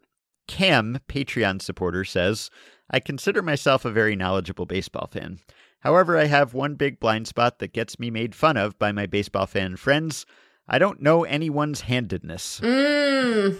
I watch more than 100 games a year, and yet this key piece of information disappears from my brain the second a player isn't on screen. If you were to ask me whether, say, Clayton Kershaw is a lefty or a righty, I would not be able to answer you with any degree of confidence. Unless a player is very famously a lefty, I never have any idea. I would say Clayton Kershaw pretty famously a lefty. Yeah, I was gonna but, say. but I guess that just speaks to Yeah. uh, to Cam's inability to retain this information. So he says, I guess my question is, is this weird? And does either of you have a similar hole in your knowledge? I'm so afraid to confess to this. I sometimes worry that I have it wrong. Oh, yeah. Handedness specifically? Yeah. Yeah. Oh, yeah. Me too. I feel like I have this to some extent. I mean, I know Clayton Kershaw's a lefty, but Yeah. there there are a lot of players who uh, could go either way, right? So uh, if it's like a team I'm watching constantly, I mean, when I was a fan of one team, I I would know that, but there are a lot of baseball players out Yeah. there, and sometimes it can be hard to remember, and and I find it hard to remember sometimes because it's so easily looked up too Right. That I I don't feel like I need to really hammer it home and commit it to memory. It's not like I'm I need to like make flashcards of who's a lefty and who's a righty because it's always like a second away. I can look up that information and it's not always vital that I have it in my mind. So obviously for a lot of players I do just because Right. I've seen them a lot. But uh, yeah, there are a lot of players who uh, I would have to think about it and and would certainly have less than 100% confidence about it. So you're not alone, Cam. Yeah, I think that I feel I feel like the the most confident in my mental recall on hitters. Uh-huh. Right? Like I can I can I mean I I feel like I know handedness player. See, this is why you feel you feel nervous about confessing it, you know, because then people are going to be like she's managing her fingers and you know that guy throws righty. That's not what I'm saying. I'm saying Uh-huh. that I sometimes lose confidence and the minute I do that, my my doubt is overwhelming. You know what I mean? Mhm. And then I feel compelled to verify that my my understanding is correct, but I feel less compelled to do that when it comes to hitters because I feel like I have a better mental recall of them in the box in some ways, Uh-huh. which is weird because why isn't that true for pitchers too? You know, Right. Ben? Why Yeah. wouldn't that be? And again, like I know. oh! I feel like we're gonna get emails. Somebody's gonna be like, you know, this is like the equivalent of like, was the Grink there? It's gonna be like that, Yeah. but it's not like that. No, I, I don't think this is the measure of your baseball acumen is whether you yeah, know that's because whether you're every reasonable. single player is a lefty or righty. I mean, again, like we can access that information Right. quite easily if uh, we don't have it committed to memory for every single player. It's fine. And uh, yeah, I mean, I guess the more baseball you watch and pay attention to, you will have that knowledge. But again, uh, you can't be watching every team at every time, and, and there are thousands of players. So it can be tough sometimes. Uh, we've talked about uniform numbers being something that we are just almost entirely ignorant of. oh I yeah, mean, I don't. I don't even consider that important information to retain. Like I, I don't even have any hesitation to say I don't know that because Yeah. it's just it's irrelevant to me. Like I, I couldn't care less really what someone's uniform number is, especially if their name is on the back. But also, I could look that up. I don't need to know that. Like Right. maybe it was helpful to know that in the olden days where you didn't have like your at bat app where you could look it up or you knew every what everyone looked like because you can see them on TV constantly, right? I mean, in the past uh, it was helpful. It was the only way you could know who someone was Right. is if you had your program or you knew what their uniform number was. But now it just it really is not important information to know, and my eye just slips right over it when I see it. I just I Yeah. make no effort to retain that information. Handedness obviously is more important. it has Yes. some some bearing on your career and the outcome of the game. So that is uh, more important to know certainly. But yeah, I'm I'm, I'm shaky on that at times. I will admit to it. Yeah, I I um sometimes I I feel it's like the it's like braiding my hair, you know, when I think about it. Sometimes if I try to hold on to it too tight, I don't know, Mm-hmm. I can't do it anymore. My fingers go, "Nope, don't remember how to do that." You know? Mm-hmm. Yep. It's like Mhm. um temporary face blindness or something, I don't know. Yeah, yeah. So it's fine. This is a safe space. If Kike Hernandez can admit what happened to him, then surely we can admit that we might not always know whether someone is a lefty or a righty without looking it up. I hope that like his tooth is okay. Yeah, it's been a while. I'm sure it's fine. Yeah. I wonder if he had to get it pulled. Speaking of numbers, here's a question from Charles who says In episode 1966, in the discussion of retired numbers, you mentioned the possible need for players to wear three digit uniform numbers if teams kept retiring them at a certain pace. I just checked the rulebook and I don't see anything that prevents a three or more digit number on a uniform. Ha! So, what, other than tradition and the high likelihood of extremely cranky newspaper columns, is keeping someone from requesting number 101 or 112 or 90210 or 666? How likely do you think it is that we will see a number greater than 99 on someone's back in the next, say, 10 years? I think it's pretty likely because uh, I was listening to a SABRcast interview. Rob Neyer was talking to Pat Neshek, and Pat Neshek talked about how when he would change teams, sometimes he changed uniform numbers, and he wanted to be the first to wear a certain number. And mm. he thought it was a point of pride, you know, like he was 93 with the Phillies and maybe he was the first 93 or something and he just wanted to like check that box and, and be the first. And I think he mentioned that some other players had done that and that maybe now they had all been worn or almost all, right? All the two digit numbers had been worn by someone somewhere at some point and that uh, he and, and maybe some other players had made it a point to be the pioneer for that number. So once every number has been settled and and then the next frontier would be triple digits, right? And and why Yeah. not? Like I, I feel like yeah, there's kind of a, a conformist maybe reluctance to stand out in that way or maybe you'd people would think you're you're looking like you're trying to court attention or something but if Aaron Judge is uh, the best player in baseball last year and he's 99 then wh- why would you not want to be 100 why wouldn't someone want to break that barrier I'm going to propose a couple of options. Are you ready? I think Mhm. most people probably think they aren't allowed to. I think that that's the overwhelming reason. I bet most people assume there's a rule in the rule book that you have to have a two digit number or or no more than two digits, right? So I bet mm-hmm. that that's the the overwhelming reason is that we have previously lacked the imagination, you know, Yeah. as a species. So there's that piece. I think that people would find it grouseable, you know, they would feel like mm-hmm. they could grouse about it and they would and then you would feel silly like you had pooed your pants, but everyone mm-hmm. knew, you know. It would be like a permanent stain on your Oh my. and you'd look, you know, I think on the one hand, you want to stand out on the field, right? You want to be the best guy out there. You want to be an all star. You want to be a Hall of Famer. You want to, you know, dazzle. But I think that people also do take like pride in being part of the team. And so I think that a lot of guys probably don't want there to be a ton of uniform variation like guy to guy. Like mm-hmm. they might they might prefer high socks, you know, or stirrups. Like there are ways to individuate yourself out there.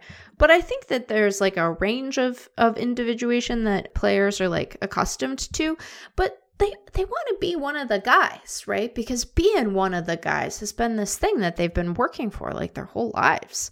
And mm-hmm. so I think they want to feel that and have some legacy to the number. I think you're right. That, I mean, clearly there are there are players who want to be trailblazers in the Yeah. in the number space. Yeah. And in fact, that's no longer possible now with two digit Right. numbers. Officially, they have all been worn as of Mm. 2020, entering the 2020 season. I'm, I'm reading shocked an it took that long. Yeah, MLB.com's uh, David Adler wrote about this. Entering the 2020 season, there were three not yet worn numbers 86, 89, and 92. And then reliever Genesis Cabrera wore 92 for the first time. And then Jesus Cruz wore 86. Mm. And then the final one to be checked off was Miguel Yajure. He wore 89 for the Yankees, and that was it. so the bingo card is uh, completely full.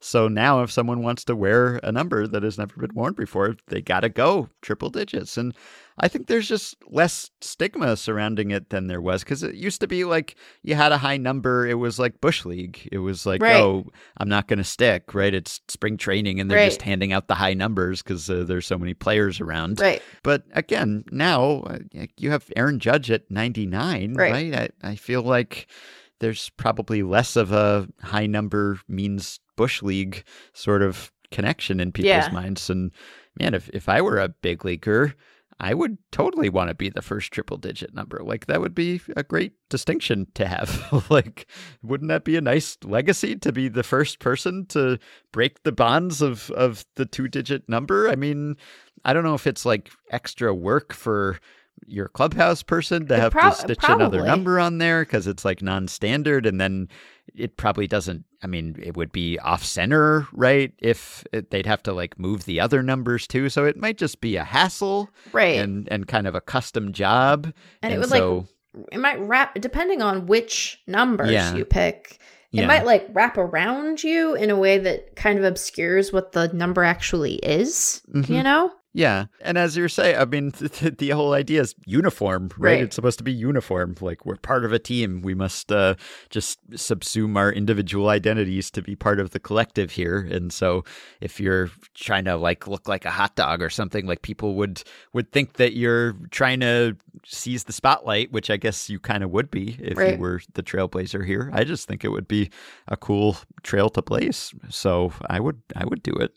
I would be more concerned about wearing a number of like a, a prior player who either like the fans really didn't like or maybe who did something naughty off the field. Like I that would be my aversion might be to that, but I don't mm-hmm. I I think that the place where like being obsessed with the number part of it, I get it matters to some folks, but like uh, that's not the that's not the uniform fight I want to fight. I continue to find it. I know there's tradition. The name should just be on all the uniforms. Every uniform should have a name on it. We shouldn't Ben shouldn't get to do the the nameless ones, you know? You shouldn't be allowed to do that.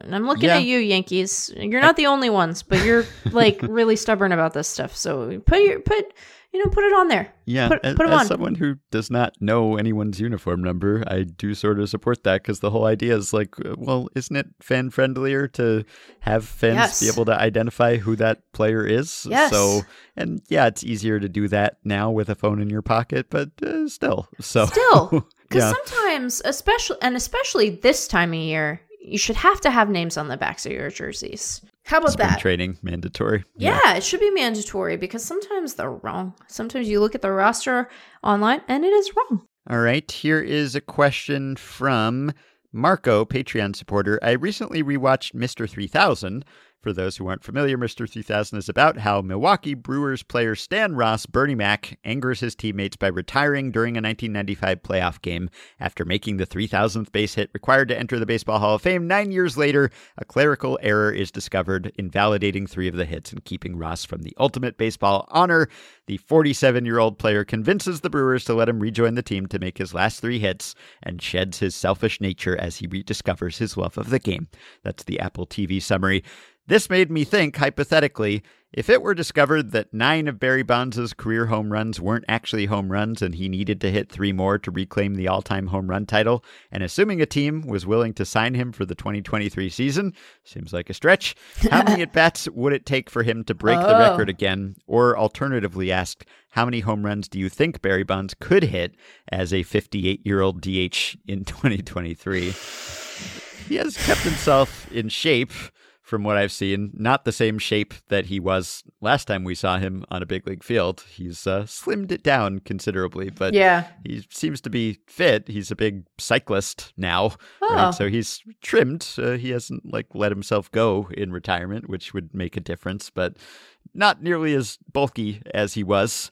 And uh, I'm sure the reflexes and such have slipped. So, like, you would get to a, a certain point where you were just incapable of hitting a home run off of big league pitching, no matter how many at bats you had, right? Like, people will show the clip of the 70 something, like 75 year old Hall of Famer Luke Appling hitting the home run in the old timers game.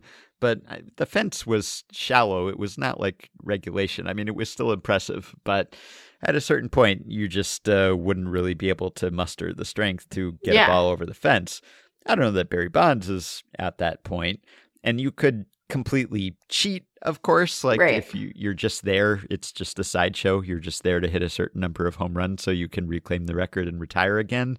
Then yeah, you can just sort of sit fastball right and just have your home run swing every single time Right. and of course, uh, pitchers could exploit you completely, and they would know that you were doing that. So I guess you couldn't do that all the time. And probably Barry Bonds' uh, plate discipline is still intact to some degree, so he might not be completely hopeless up there. But he's been out of the game for quite some time now, Yeah. and those years uh, probably have taken a toll. So I don't know. Like, yeah. could he hit nine homers given uh, an infinite number of at bats or however many at bats he could uh, take in his remaining lifespan? I bet he could. I bet I he could he hit Probably Nine. could. Nine, yeah. I if he think- were if he were given a bunch of if he were given a bunch of opportunities and that was all he was trying to do because like i bet his eyes still really good Yeah, I would think so. you know and like you said it's not like he isn't doing like athletic stuff he's just not Mhm. doing baseball stuff Yeah. but i don't know like on the one hand it would be a bummer and no team would do it because even like even his his first club like even the pirates are like look we don't have that many Yeah, I mean, Take no one away. wanted to give him a job in 2008, let alone 2023. So, well I, d- I don't think that was because people didn't think he could hit home runs no, it wasn't. but, but but but I kind of would like him to try because he would either do it and it would be super cool or it would put to bed forever the folks on the internet who are like, I could hit a I could No, you couldn't. No, you couldn't. Mhm. Cuz you're the equivalent of, you know, 50 some odd bonds being like, yeah, I'm going to go up there. So you'd either do it and it would be rad or it would prove an important point to me personally. Yeah. I- I'm sure a lot of players would have enough old man strength Yeah. to get the ball over the fence, Yeah. right? It's just like the bat speed would go quite quickly. Sure. And some of the pitch recognition and just the reflexes and everything. So Yeah. yeah, you would totally have to just cheat and and sit dead red and and hope Yeah. that you got that and you wouldn't get that very often if everyone knew that that's what you were doing. But does he have the physical strength to hit the ball over the fence? Uh, yeah, I would guess I would- yes. Yeah, I would I would guess yes. And I think you're right that like bat speed to go and you'd stroke but like if anyone could do that piece of it, doesn't it feel like it would be him? Yes. Yeah. yeah. I mean, without any illicit substances, he was uh, on the very short list of the best players of all time. Yeah. So, yes, I, I think so. I don't know that he could hit nine in a single season. It might take him longer than a single season, although the longer it takes, uh, the harder it gets for him Right. to do it. But yeah, if you gave him a couple seasons, I, I think he probably could. He would be very bad. I mean, he could only DH, and and the strategy required to just try to hit home runs solely would probably make him a pretty terrible offensive player, even with whatever remains to him of his plate discipline. But uh, yeah, I think if he had one job, he could probably do it if given a long enough leash. Yeah. Joe, Patreon supporter, says I canceled my MLB at Bat subscription in 2020 for numerous reasons. I was even quoted in a Hannah Keyser feature about people leaving baseball post pandemic. The last two years, I have kept up via the podcast and the occasional Friday night streaming game. This year, though, the itch is back. I feel like hmm. summers haven't been the same without the background of baseball. I don't have the right TV package to see most games, and the radio only brings me Royals games, which leaves a little to be desired. Eh. Streaming via the app, at least radio if not TV, would be the easiest solution to my problem, but would mean reneging on my moral stand against corporate greed and general frustration with MLB's recent decision making. If I resubscribe, am I giving in to the Manfred manification of baseball? Or am I allowed to find happiness at the cost of subsidizing questionable business practices? I hmm. feel like we've gotten questions like this before. Yeah, we get and I'm this trying sort of moral dilemma and I'm trying to I'm trying to remember what I said because you know Often we get a team specific one. Right. Like, I don't like my team's owner for some reason, Right. and therefore the grass is greener somewhere else. And we have kind of cautioned, like, it might not actually be that much greener. Right. You might find that you might go over there and the grass is kind of brown there too. Like, Right. it's uh, it's hard to have a completely ethical consumption of Major League Baseball, given the people who own Major League Baseball games and just the, the way that the whole sport works and has always worked, frankly. But some aspects of that are more visible now than they used to be. But this is more of a, a league wide, maybe uh, partly just not liking the business practices, maybe just not liking rules changes. Like if you hated rules changes, it's just the Manfredification of baseball. Just uh, are you compromising your moral stance here if you if you go back because you miss baseball? I think a couple of things, and I'm going to share all of them, and none of them are going to offer a definitive answer. Are you ready for me to mm-hmm. to bob and weave? Sure. you ready for a little bobbing and weaving? I think a couple of things. I think that it's fine to change your mind on stuff, right? Mm-hmm. I think that like it is good to have principles, but I think that it is also fine when the stakes are relatively low to like kind of change your mind and be flexible. Yep. So I think that that's one thing. I think that you are right that it is quite difficult to ethically consume in our current system. But I also think that it's good still like worthwhile to try. So, uh, you know, I I worry sometimes that when we throw our hands up and say, "Oh, there's no right way to do this, that what we're really seeking is like a permission structure to do the thing we wanted to do all along. Uh-huh. and I think that like how you negotiate that is, you know, it's tricky because I, I do think that there are limitations to what we can affect as change as consumers in a system. But I do think that there are ways to do that and that it is nice to behave ethically, even if it isn't going to like upend capitalism. so there's that. Mhm. And I also think that, like, if you put on a baseball game every now and again, the list of people ahead of you who are responsible for the moral turpitude of the sport is like really quite long and that it would take a while to get to you. So I think all of those things and what you do with that set of stuff is is kind of up to you. I don't think that you should underrate the impact that you have as one person in the world, but I also think that like looking back on the decisions in 2020, you probably want to like not be overrating the impact either. Mhm. So, you know, eh?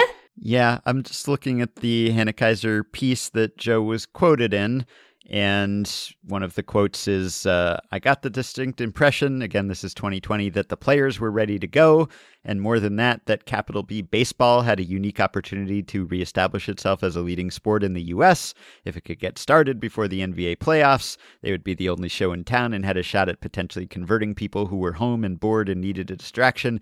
Instead, the owners delayed and countered and just generally did everything they could to ensure a short season with longer, more lucrative playoffs. I found it disappointing and a little disgusting.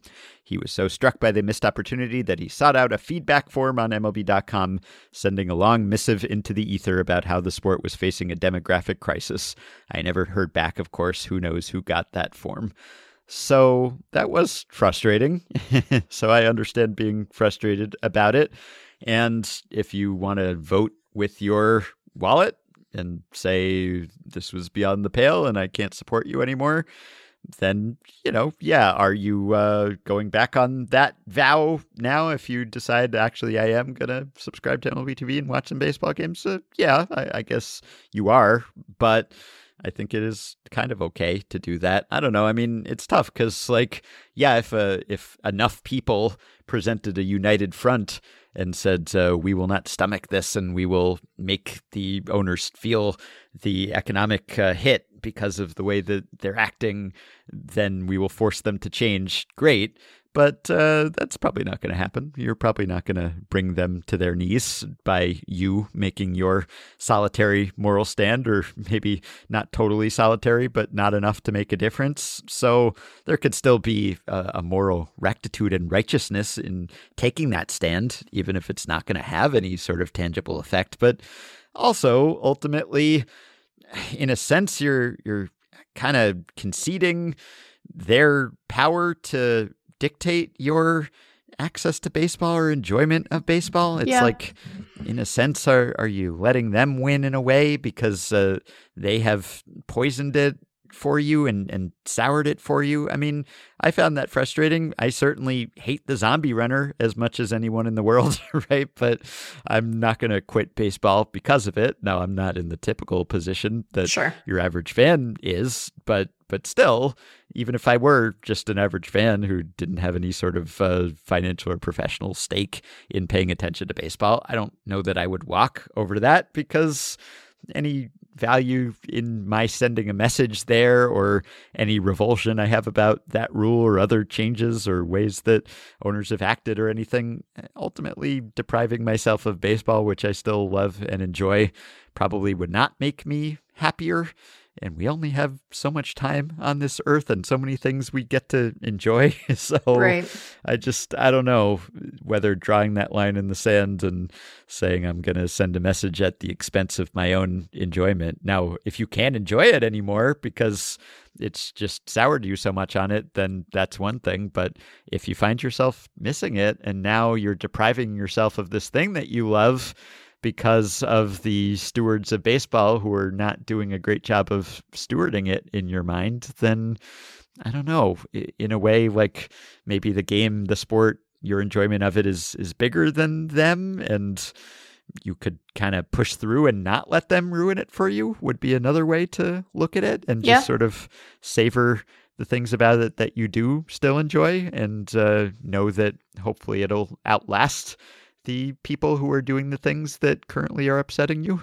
Well, and I think that hearing the quote, and I I don't mean to say that this is all that it is, but particularly if the thing that that you found the most galling in 2020 was sort of the missed opportunity of it all in terms of expanding the game's reach and and really solidifying like a new generation of fans.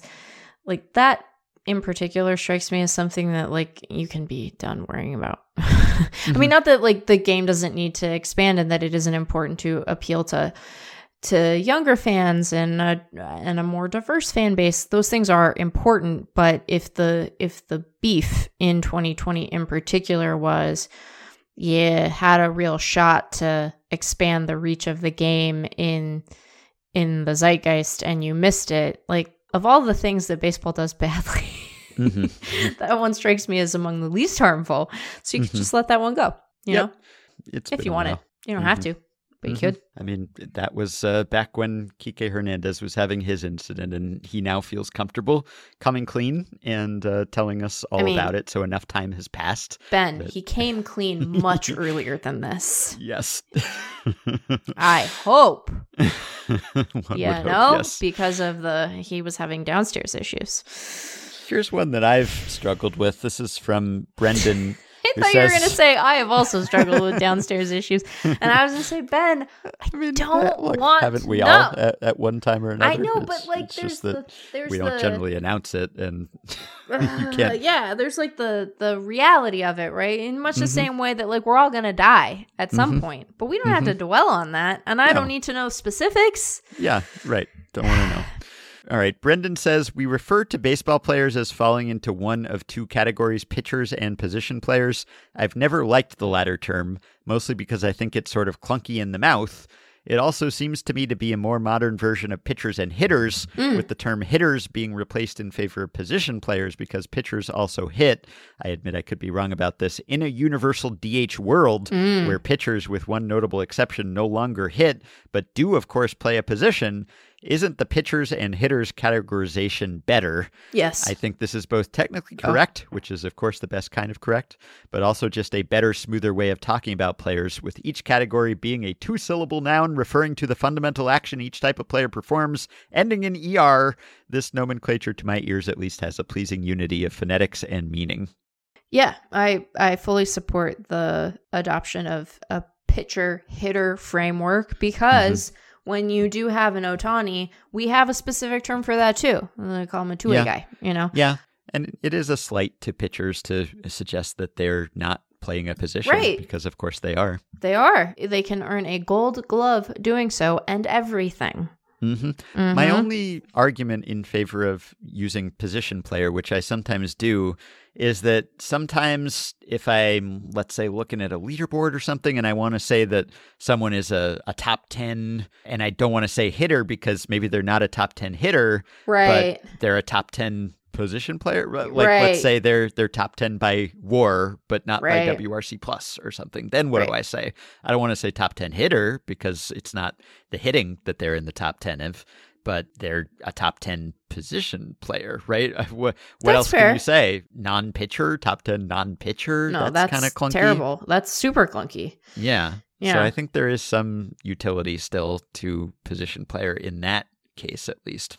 Yeah, I think that that is a fair use case. And I'll say, as an editor, like hitter, batter, position player, dude, you know, you, sometimes you just need words because at a certain point you get tired of saying the same Right. thing over and over and again, over and over and again, over and over. Leave it in. Ah, Very loose episode. Oh, don't go there. You Uh, I started know I went there. Yeah, we went there Yeah.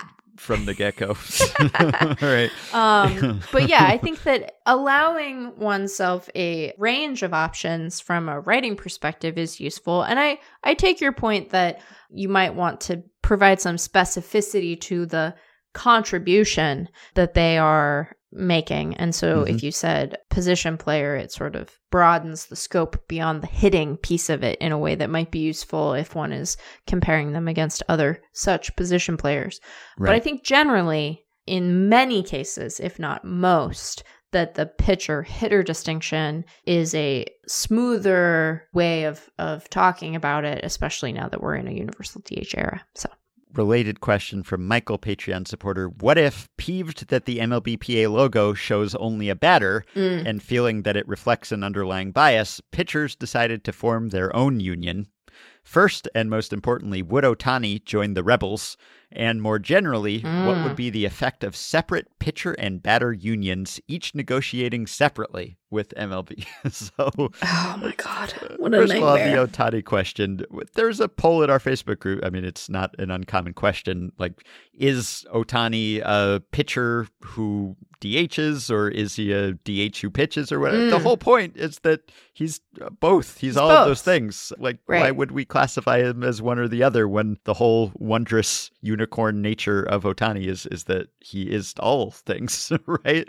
So I I would not care to make a decision. Ultimately, I guess the question is like, is he better as one or the other? Is he more valuable as one or the other? And that's kind of varied by the season. And I guess at this point, you might have to say if you could only choose one, you would probably choose pitcher, right? If only because he's a DH and that's not quite as valuable. Although if he were not a pitcher, then he could play a position in the Right. field and he'd probably be pretty good at that too. Anyway, Yeah. would Ohtani join the Rebels? Uh, I don't know. He gets along well with everyone. Maybe he would be the the, The go between. bridge. Yeah. Yeah, you could Yeah. bring everybody together. I think that there's a lot of reasons why this would be bad and not work, but Mm-hmm. can you imagine trying to sort out the rule stuff if you had two actually distinct bargaining units? Oh gosh. Yeah. It would be, I think, a real mess. I think that being able to represent like the collective group that are the players and smooth over some of those rough edges before you get to the table is really useful. And I know that like MLB can implement rules in a unilateral way, but they do tend to want buy in from the players. And if they were, if they had to deal with hitters and pitchers separately, I I do suspect that they would do more unilateral rule imposition because they'd be Mhm. like, "This is too hard." Yeah. Right. It, there are already kind of clicks on a lot of teams of the pitchers Yeah. and, and the hitters, right? Because, uh, you know, the, the pitchers, they associate with other pitchers more and, and hitters with hitters, batters with batters. So uh, this would exacerbate that. There might Yeah. be open animosity, right? And uh, there are already, I, I guess, at times, maybe interests aren't fully aligned or there may be uh, pitchers who are more interested in, in certain priorities in bargaining and, and hitters uh, in others. But there's a united front. I mean, I probably just like divide and conquer, right? Like this would be bad for players just because uh, MLB, the owners could kind of use them, you know, pit them against each other in some Right. ways, right? And you'd have smaller bargaining units. It, it just it wouldn't be a whole facing MLB across the table, and Right. there could be squabbling, and I think it would probably not go particularly well with the players. Right? There would be all sorts of wedge issues here that they could uh, shoehorn in between them to try to just inflame little grudges and everything. And I think probably the effect would just be that uh, neither of them would get as good a deal as uh, all of the players can get together. Yeah, yeah, yeah, That's probably the big takeaway, yeah. I would think. yeah, yeah. Can you imagine what the sticky stuff Oh. episode would have been like if they had separate groups? yeah, right. Oh man, But then I mean, how? It- what would it's almost like the the pitchers would almost have to bargain with the hitters. Right. In addition, it would be like a three. It wouldn't even just be like would it would it be just the the pitchers about- and the hitters? you were about to say three way and then you stopped. you, I think you were. I, Um, would, I I probably was. I I don't know if I were. realized it, but I think you were about to. would it be like they would each have a place at the table at the same time, or would it be pitchers negotiate with the league and then hitters negotiate with the league, or would pitchers and hitters negotiate with each other? Yeah. And It then they'd be weird. like, you know what we should do? We should form one union so we don't have to Yeah, keep doing this. be Much better and simpler. Why didn't we think of this from the beginning? All right. Last one. Francesca says I was listening to a spring training game today, and the broadcast mentioned a partial shift being utilized. With all the discussion at the moment about the new rules changes, this wording stuck out to me. In the year 2023, what constitutes a partial shift? Is shifting an all or nothing term where any deviation from standard positioning means it's a shift? Or is a partial shift an indicator that the defenders didn't move very far? Or maybe it means only a couple defenders moving? How different is the meaning of the phrase this year versus previous seasons? Should we even use the term anymore? Or is every shift now just a partial shift, rendering the partial in the term redundant? Oh. This made me think like on Baseball Savant, they have a term called the strategic shift, right? Which Right, uh, which I always was like, aren't they all supposed to be? yeah, that? I think they would all be strategic. yeah. But that in the past might have been called a partial shift where it's just it's not like the full overshift, right? It it might just be kind of one player playing in that position. It's just a less extreme version of it and you can still sort of do strategic shifts at least some of them and eh, like you can move players from the totally straight up standard Right. alignment so you could call that a partial shift, I suppose. But uh, maybe we should just retire the term altogether and Yeah. just say shading up the middle or something. Like, Shading. I guess we could call a Hmm. partial shift basically like the closest you could get to the old shift, the old that really rolls permissible off the tongue, Ben. If, well, no, I mean we could still call it the closest you could get to the no.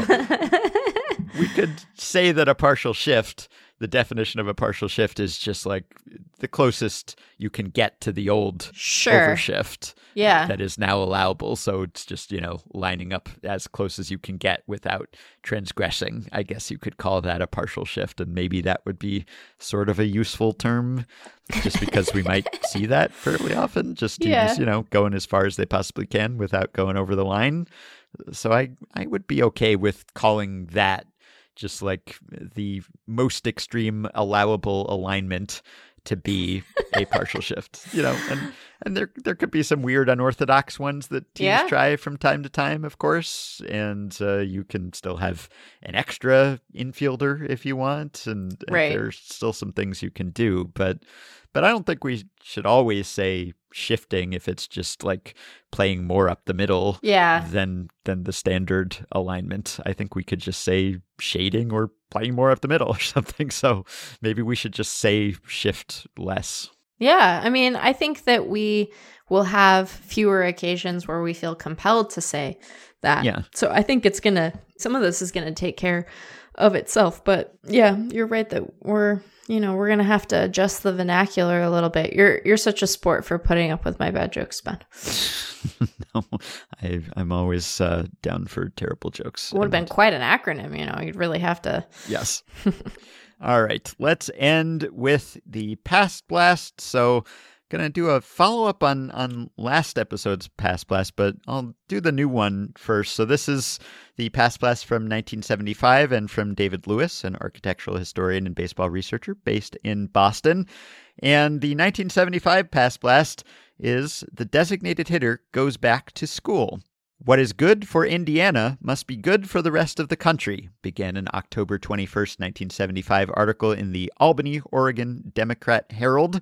That quote came in response to the National High School Federation's Baseball Rules Committee bringing the designated hitter rule to high schools nationwide after a trial in the Hoosier state. The high school version of the rule differed slightly from what was used in the American League, as coaches were able to substitute a DH in the batting order for any of their nine fielders, not just the pitcher. Additionally, that fielder was allowed to come to bat for themselves at any point during the game, after which the DH would be disqualified. Due to a different high school rule, the player chosen as the DH could come back into the game in a different position, but the DH role would be eliminated for the remainder of the game. A nationwide poll reported that 60% of high school coaches approved of the DH. The Democrat Herald provided more insight into the opinions of coaches in Oregon. Reactions were mixed. West Albany coach Tom Hawkins took a neutral stance, saying, I don't think it's a bad rule, but I think it is insignificant. Another coach, Wayne Swango of Harrisburg, did not like the rule, suggesting our best nine players will be out there anyway. We don't have many past the first nine. Swango or Swango added, I think the pitcher should hit probably because I used to be a pitcher. Terry Leininger, coach at South Albany, agreed the rule would be insignificant, as at the high school level, a team's best pitcher was often also its best hitter. Overall, 55% of Oregon coaches supported the rule, according to the Democrat Herald. The DH has remained a part of high school baseball ever since. In 2019, the National Federation's Baseball Rules Committee adopted a precursor to MLB's Ohtani rule, in which someone playing the field or pitching can be designated as the DH and is allowed to remain in the game after they are pulled from the field.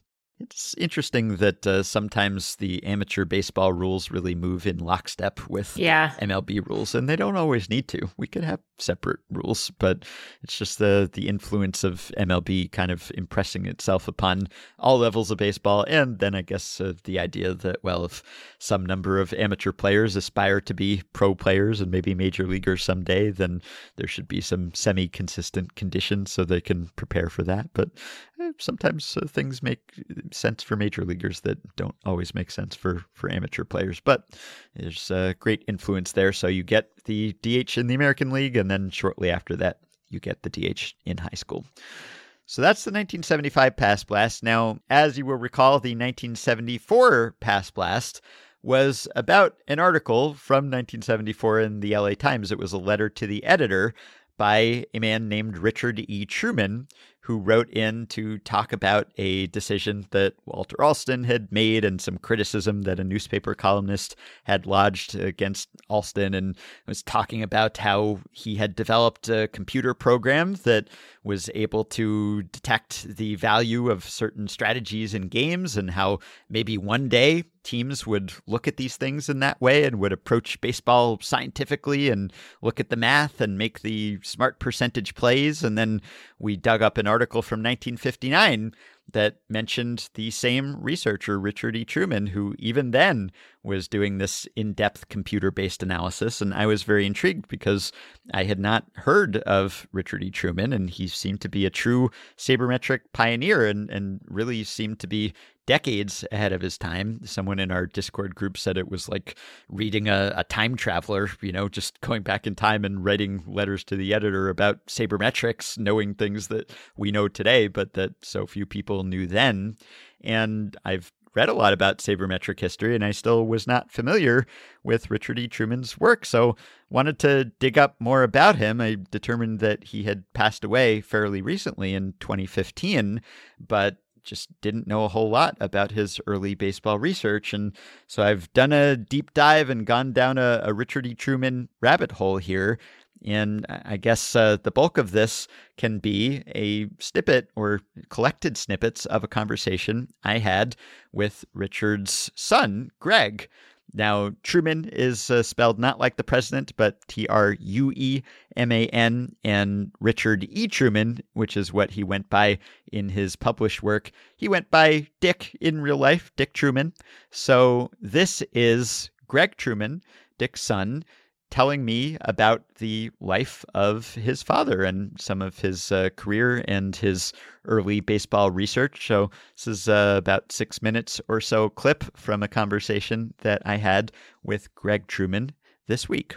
I've been looking forward to this call. I've been thinking a lot about my dad. It's just really fun to think about his life and, and his love of baseball and just to think that he might get a little bit of love from the uh, the industry that he was was there before and was thinking about before there was a baseball statistics industry. He was always so scornful of the sacrifice bunt. That was his real pet peeve, and that was one of the first things that he figured out was that that was uh, just statistically not a, not a great strategy. And he also was on to uh, bases on balls and the idea of on base percentage that was also something that he had noted that the most important thing was to get on base and that the walk was as good as a hit. You know, he had some stats behind that. He's kind of like a archetypal American male of the 20th century. He's a child of immigrants. He grew up on the south side of Chicago in a multi-ethnic, multiracial neighborhood. His front teeth got knocked out playing stickball when he was a kid. He was an uncoordinated. He's like a classic sort of quant. Uh, he was uh, math, music, kind of nerd and he played cello. He went to college when he was 16. He skipped two grades, went when he was 16 to the Illinois Institute of Technology. And he went off to the war as a radio technician when he was 18. After two years of college, he came back on the GI Bill and graduated from Northwestern. He immediately got a couple of master's degrees and started teaching. And then he got involved in the aerospace industry. He was at JPL, Jet Propulsion Lab. He was doing uh, telemetrics and advanced calculations for the Mars probe. He went to Hughes Aircraft and was a senior staff mathematician at Hughes Aircraft. So he was literally a rocket scientist. All, all the while, he was really interested in baseball and he would publish these occasional articles. Uh, he was, when he wrote the one in 1959, I think he was working for IBM. So he was sort of promoting the IBM computers. After aerospace, he decided he wanted to complete the PhD that he'd started in the early 50s. In the mid 60s, and he worked full time at Hughes Aircraft and raising four kids in the suburbs of LA, driving into Hughes Aircraft in Culver City, and completed his PhD in operations research at USC, and then became a professor at Cal State Northridge, which was then San Fernando Valley State College. He actually proposed to his PhD committee that he write his PhD dissertation on baseball statistics and probability and strategy. And they told him, no, we wouldn't hire you and you'll never get a job if you do that. So he, he ended up doing his dissertation on like sequencing elevators in 100 story buildings when you have 20 elevator banks and there's a call on this floor and that floor. So that's what he ended up doing, a scheduling random transportation system. So you can see it's the same. It's probability and it's what they call operations research and management science, which is what he was a professor of. He was at one point the president of the Operations Research Society of America. And I know he gave a talk at their annual conference about baseball, which was sort of an unheard of thing to talk about. And uh, we grew up with a terminal in the dining room that was connected to the mainframe at the university. I learned Fortran and BASIC to help me do my math homework, and it uh, it really delayed my math skills because I had the computer. And uh, you know, he was just a uh, sort of wonderful quantity almost on the autism spectrum guy, didn't really understand people that well, but classical music really appealed to him, especially Bach. We grew up with the um, Who's Who in Baseball and the Baseball Register. He had all of those. He was a Dodgers fan in LA. He was originally a, a White Sox fan. My first job was working at Major League Baseball. When I got out of college, I went to Princeton and I, I went and got a job at Major League Baseball working on This Week in Baseball, which was not your typical Ivy League uh, post grad first job. And uh, I ended up working at baseball for a few years, and then I made a documentary about Americans playing baseball in Japan, and then I wrote a movie script that had a baseball player in it, and so I was very involved with baseball in my own way in the beginning of my career. When I was working at baseball, that was when Rotisserie League was invented by the guys at Sports Illustrated. We were buddies with them because we played in a softball league in Central Park, and so we started the second rotisserie league at Major League Baseball Productions. And the first rotisserie league was National League only. So we started the American League. So I was involved in the in rotisserie baseball from the second season through the first 10 years of that. And, you know, that was really all about baseball statistics. Just an interesting tie in, I think, to my dad's career and passion. He advised me, he looked at it and he said, okay, I see you've got eight categories of statistics. You've only got 10 teams in your league and you've got whatever it was, 12, 13, 15 teams in the league. So he said positions like first base, you could pick the last first baseman and they'd still be significantly effective for you.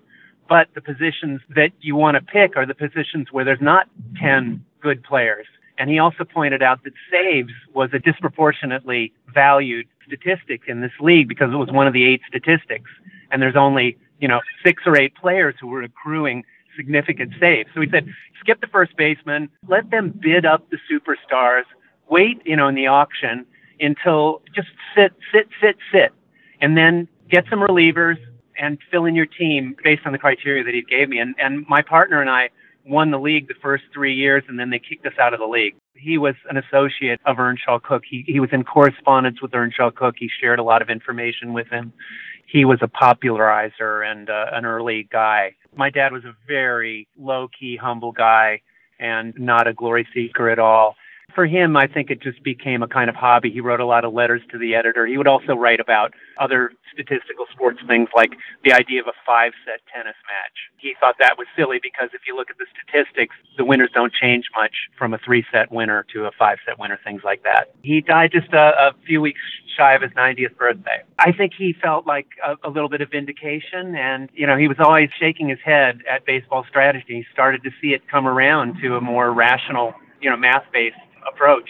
So that is Greg talking about his uh, dad's life and legacy, and I just uh, I feel like I know the guy, and yeah. uh, I, I, wish I had gotten to talk to him and had become aware of him sooner because uh, I just I like the cut of his jib. I like how he studied these things and also how he wrote about them and the way that he acknowledged that, uh, of course, numbers would never provide the entire answer, and right. you would have to consider the conditions on that day and, and the human factors and such. And so it, it seems like he was not overconfident in the numbers, but he really accomplished a, a lot and was just so ahead of his time, too ahead of his time in a sense. Yeah. But lived long enough that he was able to see the future that he envisioned come to fruition and, and apparently feel a little bit validated as he should be. So, uh, quite a, a, character, quite a trailblazer,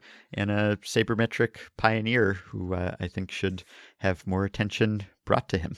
Well, and I like that. I don't know. I think maybe this comes with the humility of knowing that he didn't have the full answer and that the computer couldn't do it on its own. But, you know, I feel like the stereotype of the sabermetrician is that there is something like cold and emotionally removed from the way that they engage with the sport and clearly like the sport meant something to him and mm-hmm. and he passed that appreciation on to his kid. Yeah. And so like that, I don't know. I just I was struck by that. I was like, this was a baseball family. And mm-hmm. I think sometimes not anyone listening to this podcast who knows that baseball is really about pooping yourself, but um that, you know, people who have a stereotype of the nerd, the analytics mm-hmm. nerd might think that right. you're less likely to pass it on. And that doesn't have to be true. So I like that mm-hmm. part too.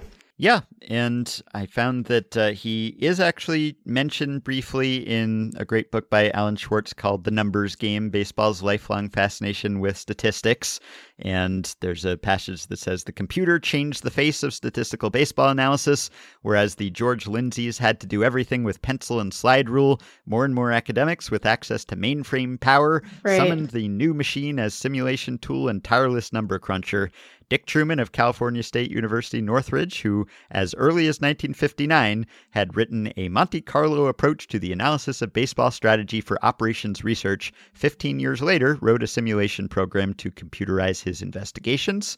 So he is memorialized in that book. And Jacob Pomrenke, our past past blaster, he confirmed that Dick Trueman was a SABR member in the late 1970s and early 80s, and he was active in the early statistical analysis committee.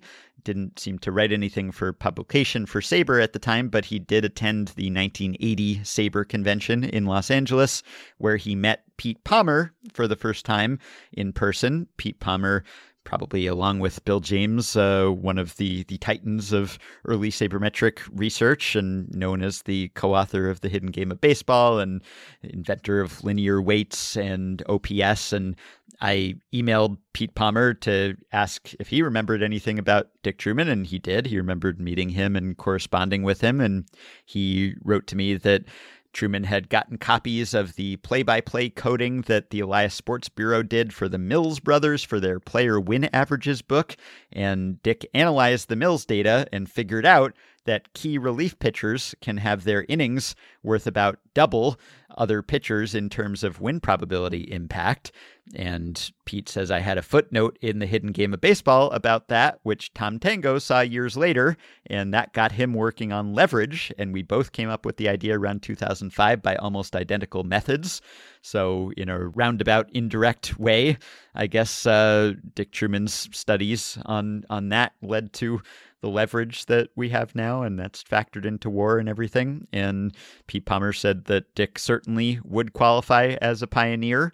And he noted, Pete did, that it's kind of amazing that those two stories that I read on the episode 1974 Past Blast were almost identical, even though they were published 15 years apart. Hmm. And that just goes to show that progress was not rapid at the time and acceptance wasn't either. And prior to SABR, there wasn't really much opportunity to publish. So it was sort of voices crying in the wilderness. And it wasn't all that different in 1959 from 1974, whereas now 15 years uh, changes everything when it comes to baseball analysis. Yeah. And finally, Greg Trueman, who you just heard from, he sent me a, a whole lot of uh, files, his his dad's papers and research and studies, and I collected some from other sources too. And he sent me some pictures of his dad as well, and uh, notes and correspondence that he had. And it's uh, really interesting stuff to me, at least. And so I will link to that on the show page. I, I have a little uh, Dick Trueman collection here of, of all these archives, and it's uh, really interesting, just correspondence uh, from decades ago with Earnshaw Cook, another trailblazer, and and Pete Palmer as well. And uh, just a, a couple things I wanted to highlight here. For one, there is in this collection a, a letter that Dick Trueman wrote to Pete Bavasi, who was the vice president and general manager of the Padres in May of 1975 and he wrote Dear Mr. Bavasi, as you suggested in our phone conversation last week, this letter is an attempt to give you some idea of the work that I've done on baseball analysis and how it can be put to practical use by a ball club. Over a period of years, I've developed a computer program which performs a number of different analyses based on the batting statistics of the individual players in any specified lineup. These analyses are primarily directed toward the evaluation of strategies such as the sacrifice, stolen base, squeeze play, and intentional pass. Every strategy has a desired goal, such as maximizing the chance of scoring at least one run. It seems most reasonable that a strategy should only be used if its probability of success is high enough so that the expectation of achieving this goal will be at least as great as if the strategy had not been attempted. Therefore, the approach used is based on the concept of a so called break even success probability. And then he runs through a specific example of that and finishes uh, the letter by saying the computer program can also be used to quickly evaluate the run scoring potential of many different lineup orders. Not only does this offer an important aid in the selection of the most productive lineup, but it makes possible a quantitative evaluation of the merits from a hitting standpoint of possible player trades. Managers are always talking about playing percentage baseball, but to do so, it is clear that they need to have a pretty good idea of the break even success probability for each strategy considered. How many managers do you think really have any idea of the break even success probability for such strategies as a double steal with runners mm. on first and second with two outs, the squeeze play with one out, or the sacrifice with runners on first and second and no outs? The analyses that can be developed to aid manager John McNamara could be worth an additional 5 to 10 wins per season, and it is also conceivable that fan interest could be increased by effective PR involving some of the ideas presented here. Your interest is appreciated, and I'm looking forward to meeting with you personally. And then also in this file, there's a, a letter back from Pete Bavasi in early June of 1975 Dear Richard, thank you for your recent letter explaining your break even success probability program. Over the years, we have examined several different computerized statistical analysis programs, but because of lack of interest on the part of our manager and coaching staff, we have not adopted any of them. I will discuss the framework of your plan with John McNamara, and if he has an interest in pursuing it, I will contact you. I don't see anything further about it, so I'm guessing he didn't have a great interest in pursuing it. but yeah, for a while there, Dick Trueman was uh, trying to reach out to teams and see if anyone was interested. And uh, there's a letter also in this file from 1984 after he had dropped out of SABR. He said, I simply decided that my baseball research was too time and energy consuming and was not leading to any productive end. Well, I've been there. but also, he wrote, I'm afraid that I really have lost interest in grinding out more baseball statistics on historical data, even the World Series on second thought. I had really hoped that I would be able to develop offensive and pitching performance measures which would be used to evaluate players' performance in a timely and meaningful fashion, such as at contract renewal time or when considering potential trades. This has not come to pass, obviously. It clearly needs a lot of pushing and the right connections with the ball clubs. Hmm. If someone in a position of authority on a major league club were to indicate an interest in current player evaluations, then I would definitely consider further involvement, but that's as likely as the proverbial snowball in Hades. so that was as late as 1984, and he had been at it for decades at that point. So that's uh, Dick Trueman, and I'd encourage everyone to peruse these papers. It's pretty enlightening stuff because it was just really hard to determine the answers to questions uh, we take for granted, just how easy it is to look things up now. Yeah. And back then, just like the data didn't exist, and yeah. it was just impossible to to process it. So it just took an extraordinary amount of, of uh, effort to answer just any kind of question. And so I have a lot of respect for the the pioneers who were doing it, and I think he was doing it as early as anyone, if not earlier. So I'm glad to know a little bit more about him. Yeah. All right. By the way, Jacob Pomrenke also unearthed a brief mention of Dick Trueman in Sports Illustrated on August 24th, 1964. This item was mostly about Earnshaw Cook, and it says Meanwhile, things have been happening which portend that Cook, hooted at for his claims, may yet have a revolutionary impact on the game. Two National League clubs have approached him for more information, and Cook is meeting this week with Richard E. Trueman, an operations research scientist from Woodland Hills, California, who also has been analyzing baseball strategy. Operating independently of Cook, he has come to quite similar conclusions. Baseball's long fancied scientific percentage game is beginning to look more and more like superstition. Just to unite our past blast from 74 and 75, there is a paper in the Trueman Files where Dick defends the DH. He writes Personally, I find it most unexciting to watch the average pitcher bat. More often than not, he strikes out, generally with the bat on his shoulder, or waves ineffectually at a pitch which may or may not be in the strike zone. In many cases, the manager would just as soon the pitcher did strike out. Heaven forbid that he should waste his valuable energy running out a batted ball or actually becoming a base runner. With the average pitcher batting around 100, he is, in essence, an automatic out. And that was 50 years ago. Preach, Mr. Trueman. You can support Effectively Wild and our ongoing research into early sabermetric pioneers and or Dodgers in intestinal distress by going to patreon.com slash effectivelywild and pledging some monthly or yearly amount to help keep the podcast going, help us stay ad-free, and get yourself access to some perks, as have the following five listeners. Andreas, Brad Rowland, Justine Liebenson, Totally Not the Scranton Strangler, and George Boff. Thanks to all of you. Patreon perks include access to the Effectively Wild Discord group for Patreon supporters, so close to a thousand members in the group now. The more the merrier. You also get access to monthly bonus episodes, playoff live streams, discounts on merch and ad-free Fangraphs memberships, and many more goodies. If you are a Patreon supporter, you can contact us through the Patreon site. If not, you can email us at podcast at fangraphs.com. You can also rate, review, and subscribe to Effectively Wild on iTunes and Spotify and other podcast platforms. You can join our Facebook group at facebook.com slash group slash effectively wild. You can follow Effectively Wild on Twitter at EWPod, and you can find the Effectively Wild subreddit at r slash Effectively Wild. I think applications are closed now for our editor position. We've just gotten so much interest and so many applicants, and we have to make a decision pretty soon here. And we probably have more than enough qualified people who are interested, which is flattering. So sorry if you didn't get a chance to apply. We gotta close the floodgates. But for now, Dylan Higgins remains our editor and producer, and we are grateful to him, and I'm sure he is grateful that he got to stick around long enough to insert the sound of Kike Hernandez saying F yeah as he sharded. We'll be back before the end of the week with the Dodgers and Cubs preview pod. Talk to you then. Staying above the flat line. I'm ahead of the curve. Take a piece of sunshine with me on an all-night drive to another world. You can get what you want now. Knock it out of the park. Probably drifter lonely, but I'm still hoping for a change of heart and a place, a place, a place.